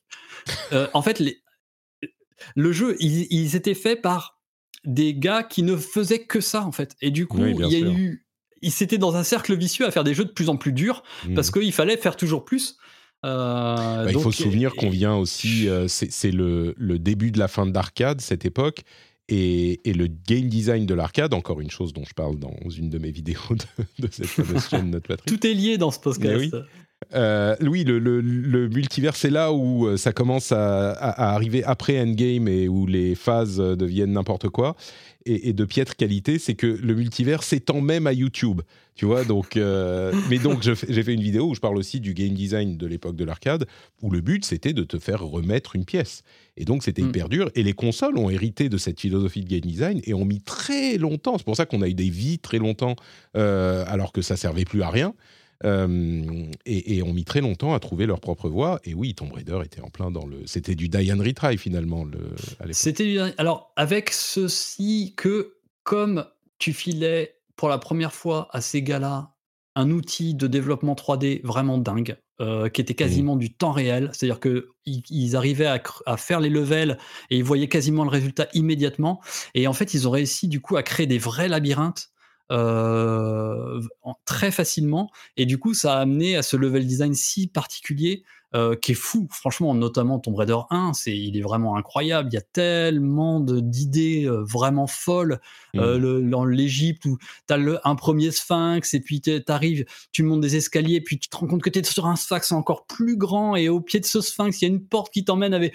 tu tombes dans un bassin avec des statues qui sont encore plus grandes que le sphinx que tu viens de voir. Enfin, Ouais. c'est vraiment fou.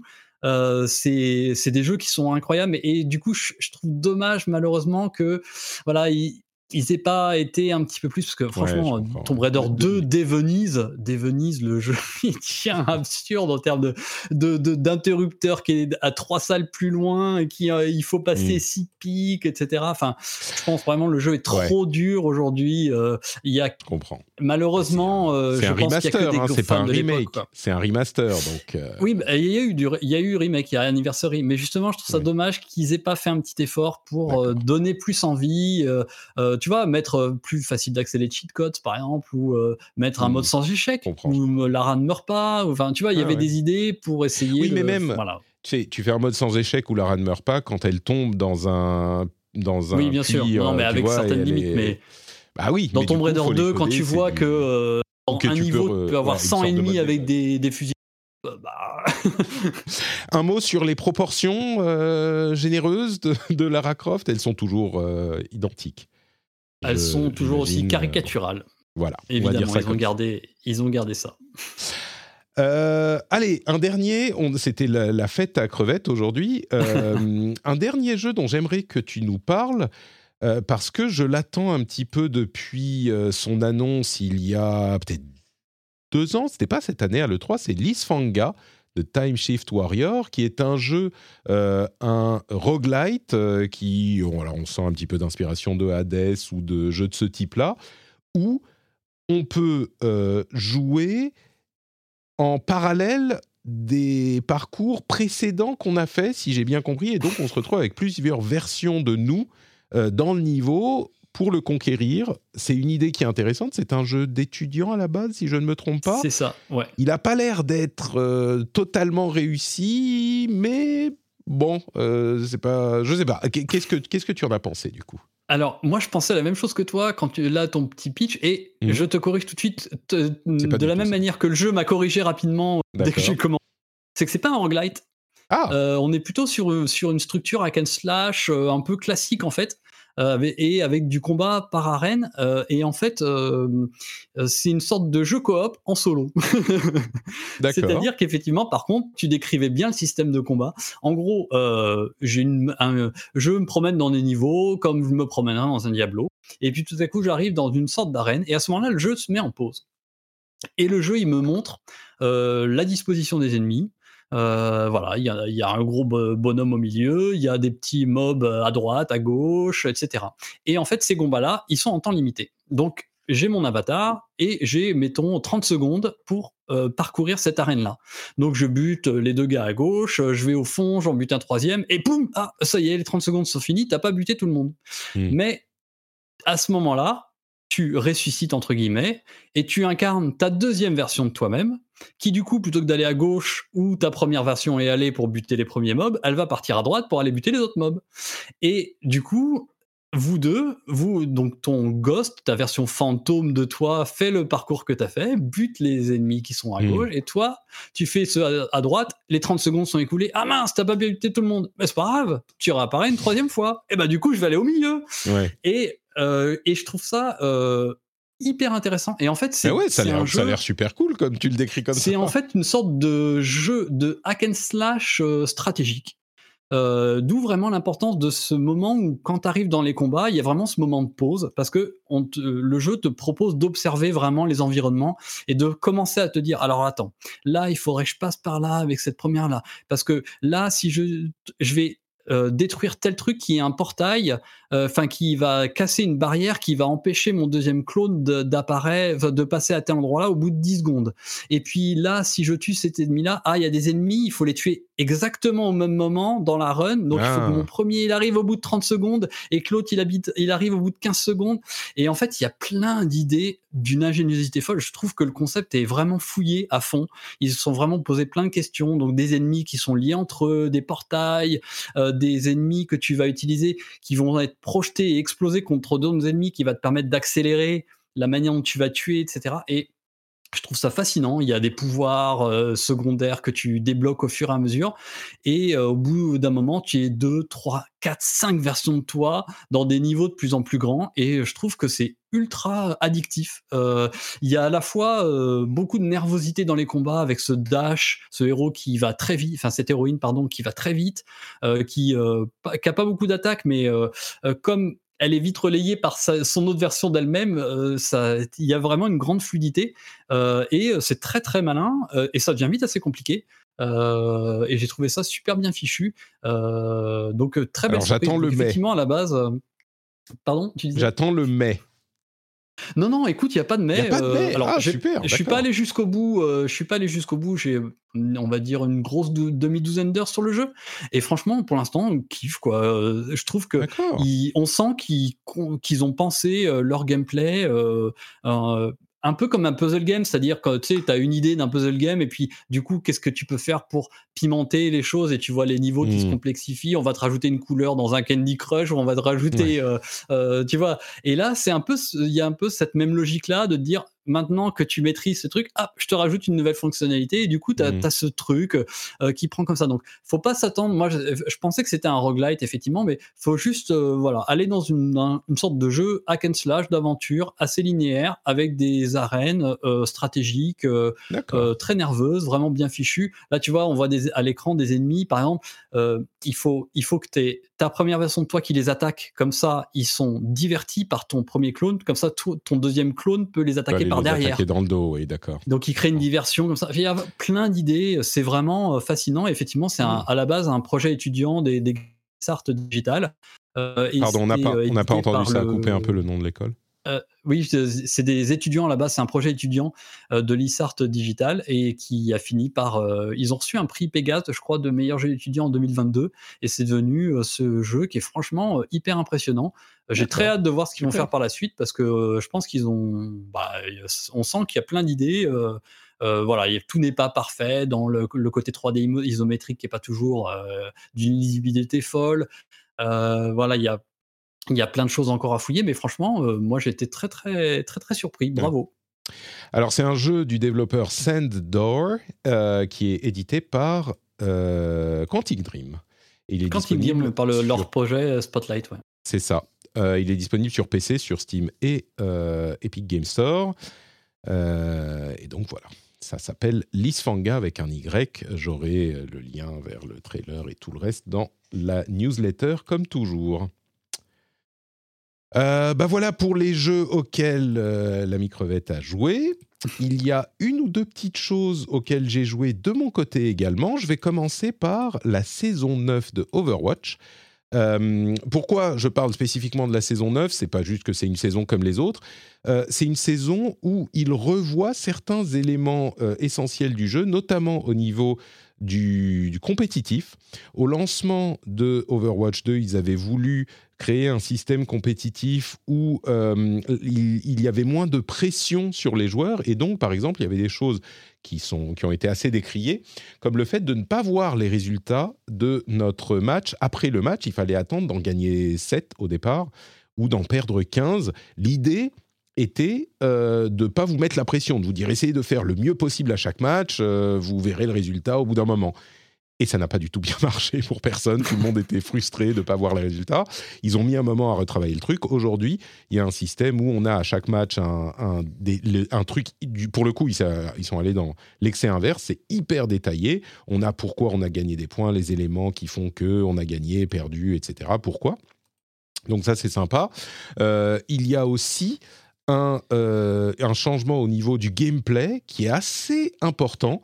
Euh, C'est-à-dire, alors, au niveau du jeu, ils ont rajouté des points de vie, augmenté la taille des projectiles. On a vu des vidéos sur euh, Twitter et ailleurs où du coup on n'a plus besoin de viser entre guillemets, ce qui est un petit peu démenti par des joueurs pros qui disent de toute façon dans le jeu on bouge tellement. Oui, c'est plus facile de toucher si vous êtes en mode euh, entraînement et que vous êtes euh, immobile sur un bot, mais dans le jeu il faut quand même viser parce que c'est un jeu qui est tellement mécaniquement difficile Overwatch où il y a tellement de mouvements euh, beaucoup plus que la plupart des autres jeux. Donc, sachant, c'est pas que tout à coup ça devient facile. Bon, faudra voir au, test. En tout cas, moi, mon impression après quelques parties, euh, c'est que je saurais pas vous expliquer pourquoi précisément, mais le feeling du jeu est meilleur.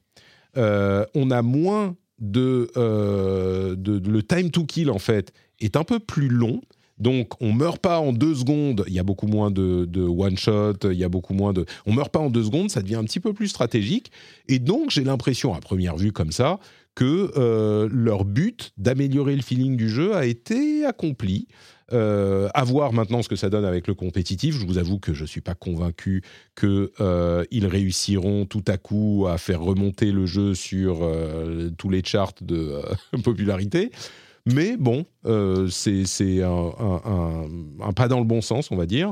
Il y a un event euh, PVE qui est rigolo, mais qui, bon, n'apporte. Enfin, c'est encore un event qu'on fait une fois et puis qu'on. euh, qu'on fait une fois et qu'on refait plus jamais. Le truc qui est marrant, c'est que c'est un event PVE où au milieu, on peut choisir de trahir ses amis. Donc on est une équipe de quatre, comme toujours, et euh, tu as une sorte, c'est un univers parallèle où il y a une sorte de euh, créature chtonienne qui te dit viens vers moi, accepte mes cadeaux, tu vois. Et si tu vas, tu plonges dans la gueule euh, du Cthulhu euh, local. Euh, si tu le fais, et ben tout à coup tu deviens un ennemi des trois autres et tu essayes de les, de les arrêter, de leur faire euh, échouer la mission. C'est rigolo, mais bon, voilà, moi je l'ai fait une fois, j'ai pas forcément envie de leur faire une deuxième. Mais est-ce que tu as trahi tes amis Mais bien sûr Évidemment oh, J'en étais sûr J'en étais sûr. Mais, mais tu on vois, aime le loot mais, mais, bien sûr, exactement. Mais euh, non, mais c'est marrant parce que j'étais dans la partie. Et puis je vois au bout d'un moment, c'est pas tout de suite que tu trahis, mais tu vois au bout d'un moment euh, dans, dans, dans la partie, ça t'envoie des petits messages et il dit euh, viens accepte mes cadeaux. Et là je me dis mais je savais pas que tu pouvais trahir tes amis. Donc je me dis euh, bah ok je vais y aller je vais voir ce qui se passe. Et, et, là tout à coup je me retrouve à, à voir mes potes avec des points des barres de vie rouges tu vois genre il faut les tuer. Donc c'était rigolo. Euh, mais bon, donc voilà pour euh, Overwatch 2, je le mentionne parce que c'est peut-être, je dirais que si vous étiez déçu par le compétitif d'Overwatch 2, euh, peut-être aller checker si vous n'avez pas assez de jeux euh, à faire. Si vous estimez, vous, que vous, vous, ne pensez pas que... Eh ben, vous pouvez aller rejeter un coup d'œil du côté d'Overwatch. Un autre jeu auquel euh, j'ai joué, c'est... Je vous parlais la semaine dernière de Persona. Et est-ce que je vais acheter Persona 5 alors que j'y ai joué sur, sur Xbox et qu'il n'était plus sur le Game Pass, machin? Et ben, je me suis dit, non, je vais être raisonnable. Euh, je vais aller tester un jeu que je voulais tester depuis très longtemps, que j'ai euh, sur PlayStation, parce qu'il était offert à un moment dans le PlayStation Plus, ou qu'il est inclus dans le Plus X Premium, machin, je ne sais plus. C'est 13 Sentinels Aegis Rim, euh, 13 Sentinels, euh, qui est un jeu VanillaWare édité par Atlus. Euh, et qui m'a toujours intrigué. C'est un jeu où on a 13 protagonistes qui racontent une histoire, euh, je ne vais pas vous spoiler les détails, mais c'est un mélange entre un visual novel et un jeu de stratégie qui met vraiment l'accent, j'ai l'impression, sur le visual novel, même s'il y a des éléments de stratégie évidemment aussi.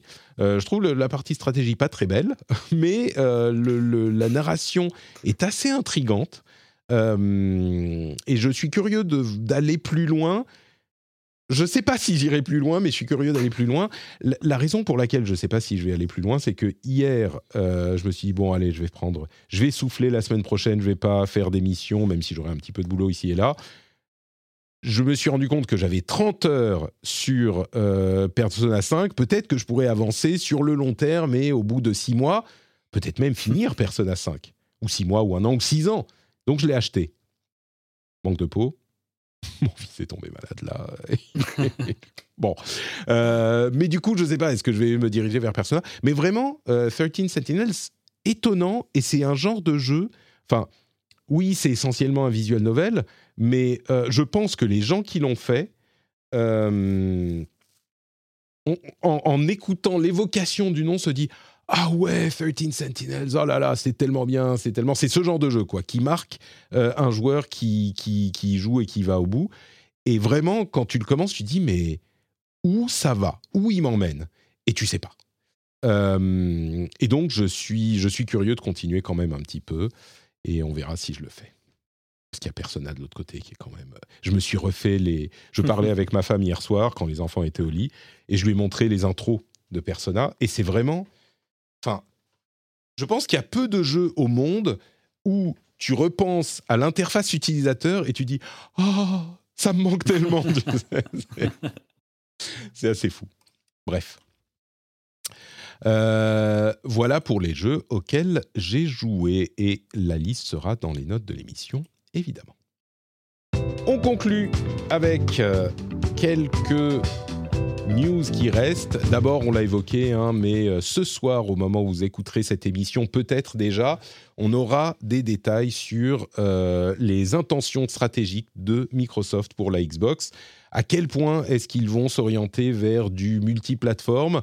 Euh, Est-ce que ça sera simplement, c'est très possible, juste quelques titres hein? Ce qu'on entend, c'est peut-être Sea of Thieves ou Hi-Fi Rush et euh, voilà, quelques titres de ce genre-là et pas du tout des Starfield ou des.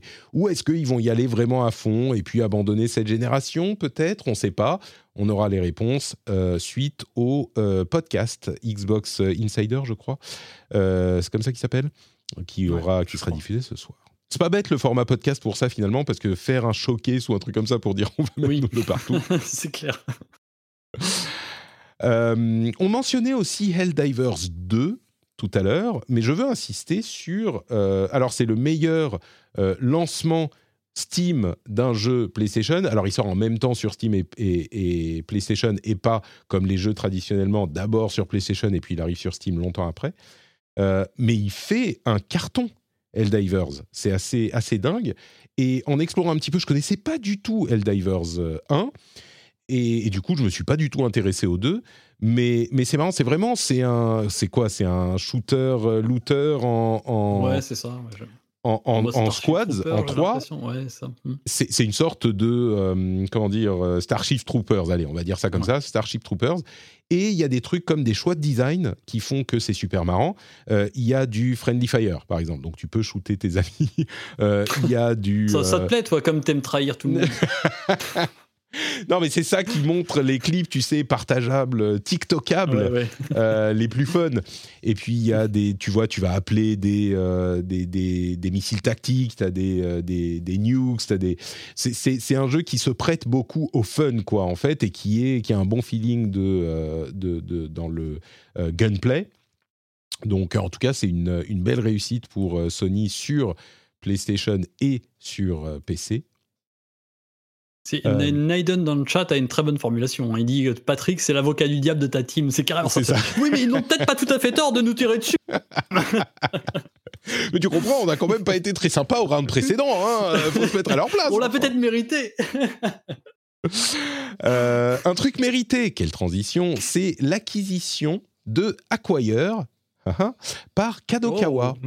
C'est qui Kadokawa? Euh, Eh ben, c'est un groupe média qui est plutôt connu pour la publication presse, euh, les mangas, ce genre de choses. On pense à Famitsu notamment. Je crois que c'est eux, Famitsu, je crois bien.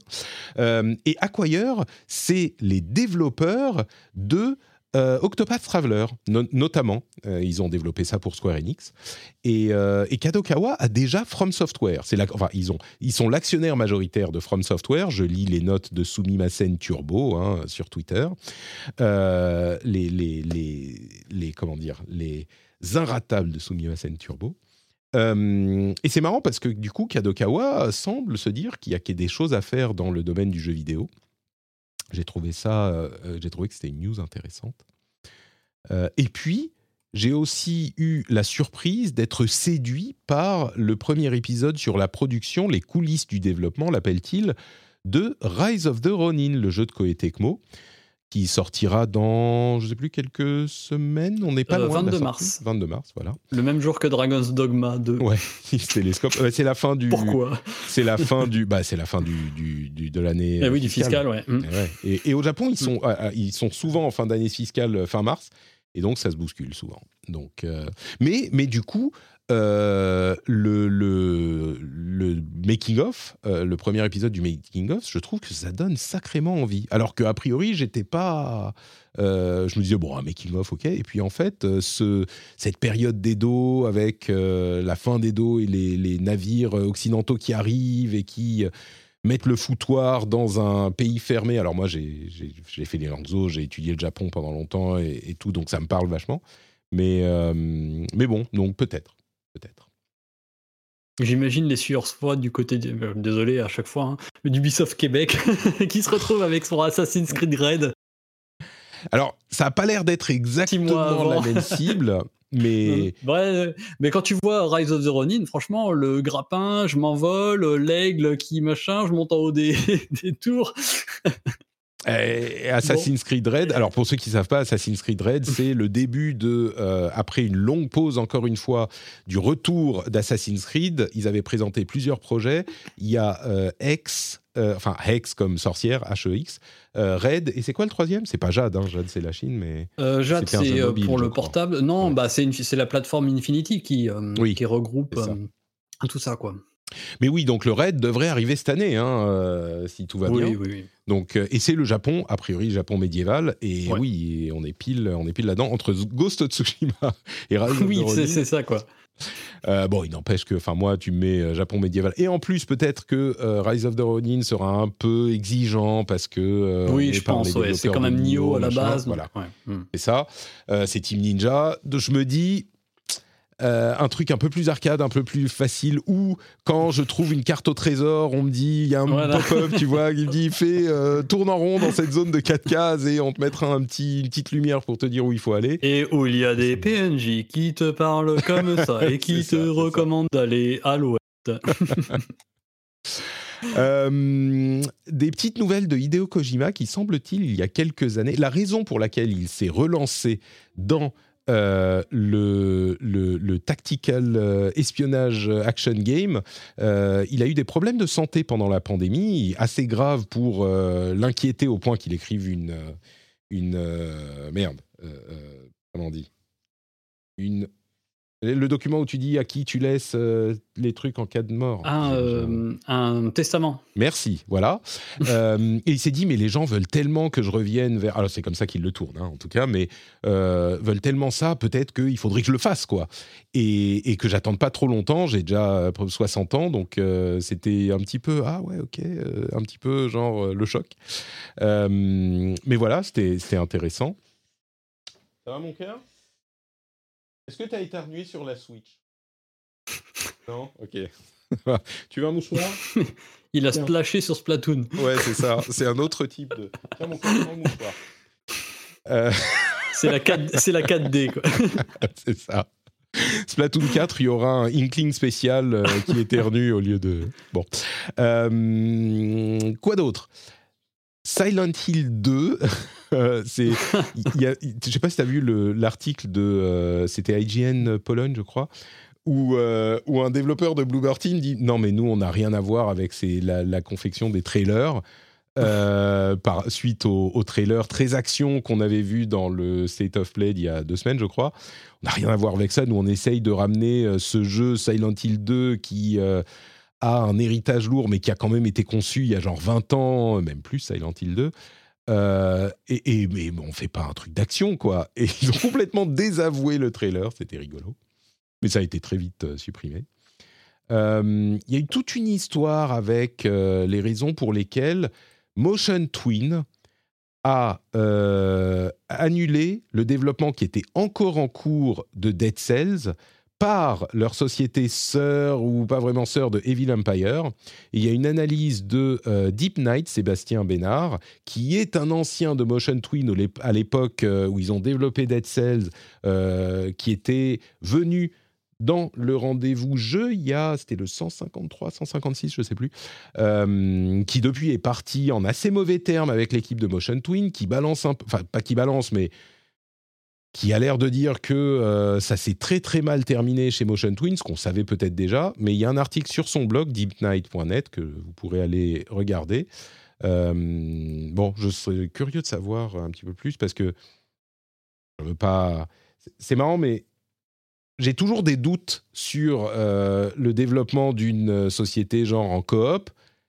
Ça se passe très bien jusqu'à ce qu'il y ait un succès qui amène les dissensions. Et là, ça a l'air d'être euh, ce qui s'est passé chez Motion Twin.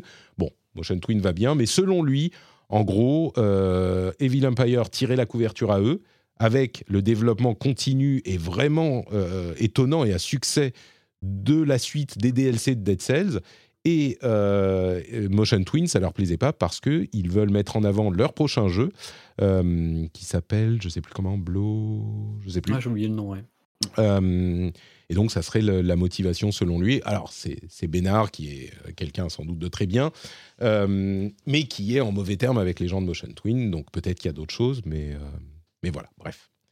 Je le mentionne comme ça, c'est une histoire un peu, un peu épineuse. Et puis, juste pour la, petite news Cassim qui reprendra la, la, la, barre la semaine prochaine quand je serai pas là.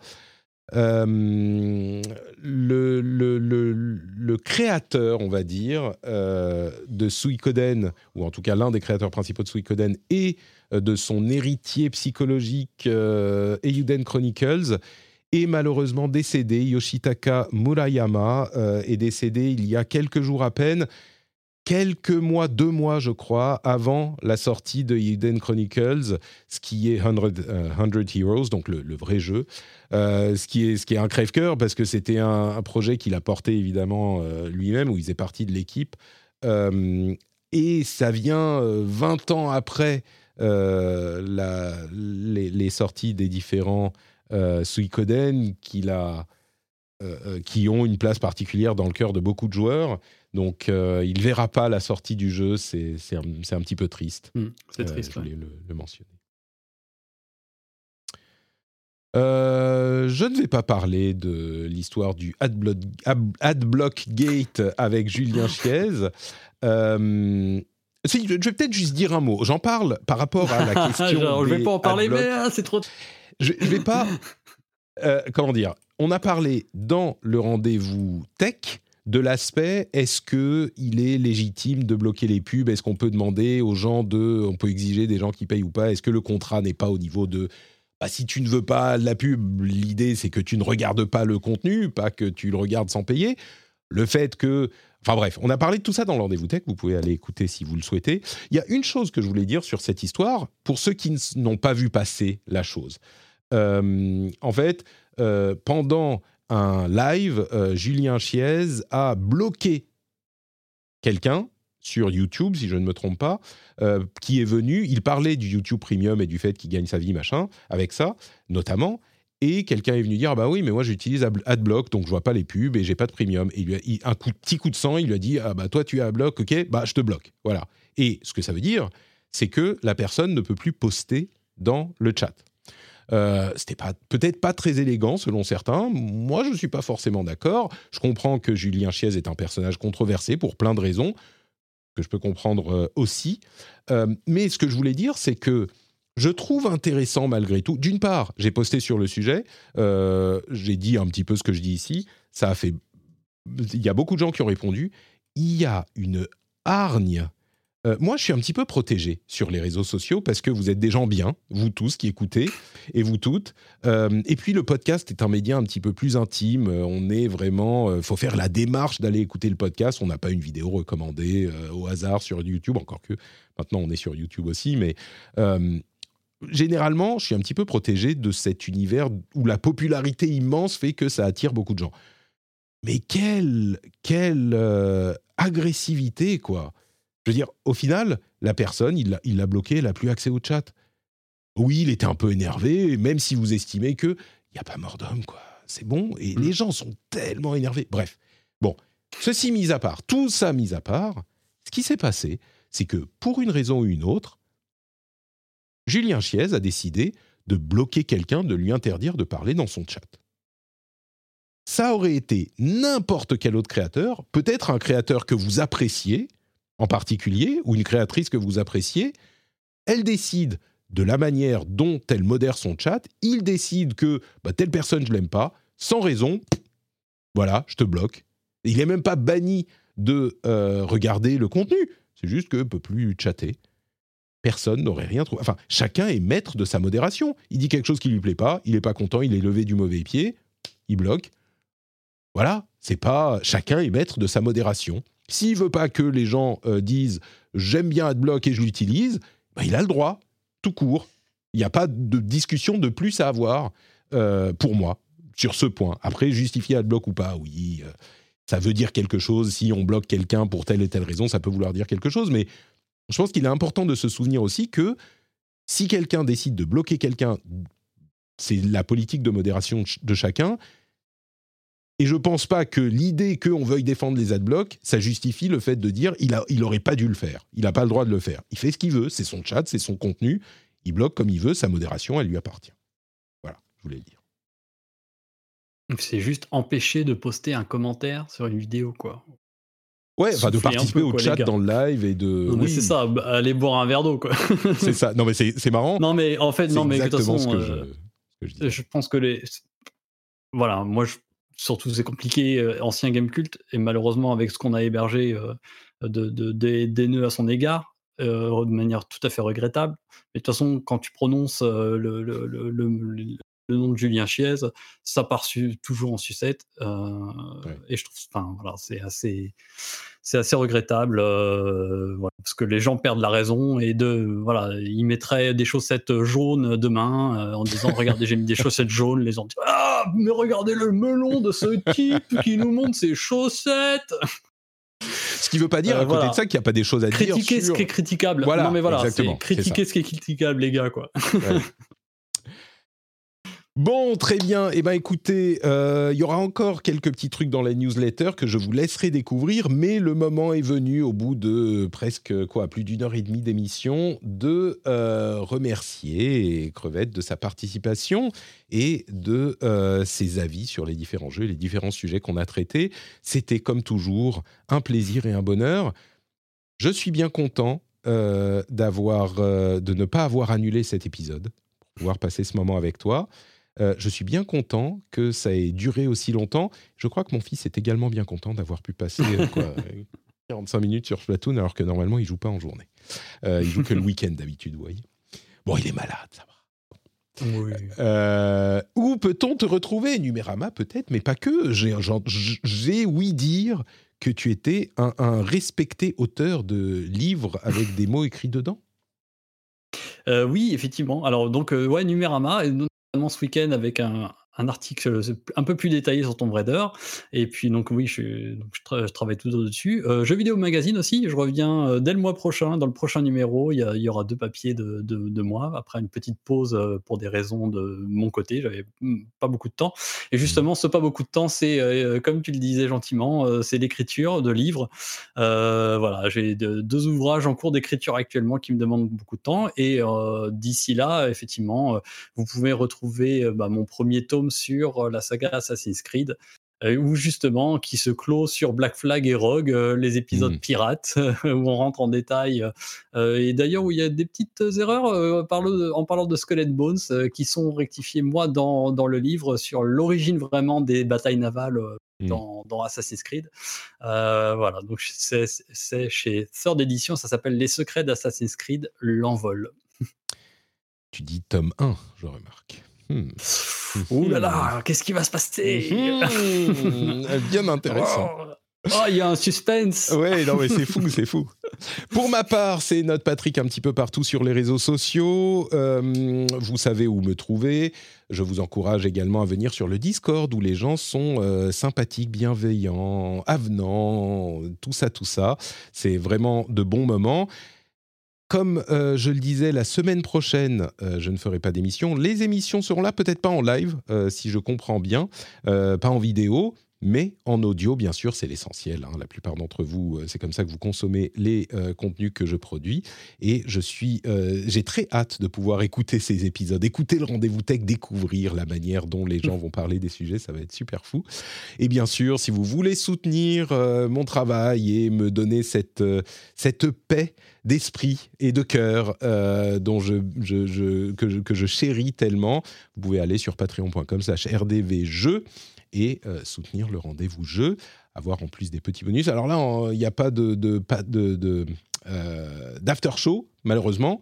Euh, je vais retourner, je vais voir un petit peu ce que, ce que fait le petit là. Est-ce qu'il gagne bien? Est-ce qu'il applique bien les, stratégies Splatoon que je lui ai décrit avec mon expertise de Silver sur Overwatch? Mais quand je reviendrai, j'espère dans pas très longtemps, on se remettra à faire ces choses-là. Je vous remercie de nous avoir écoutés. Je vous souhaite une excellente euh, fin de journée, fin de week-end, euh, week-end semaine, et on se dit à très très bientôt pour de nouvelles aventures. Ciao à tous et à toutes.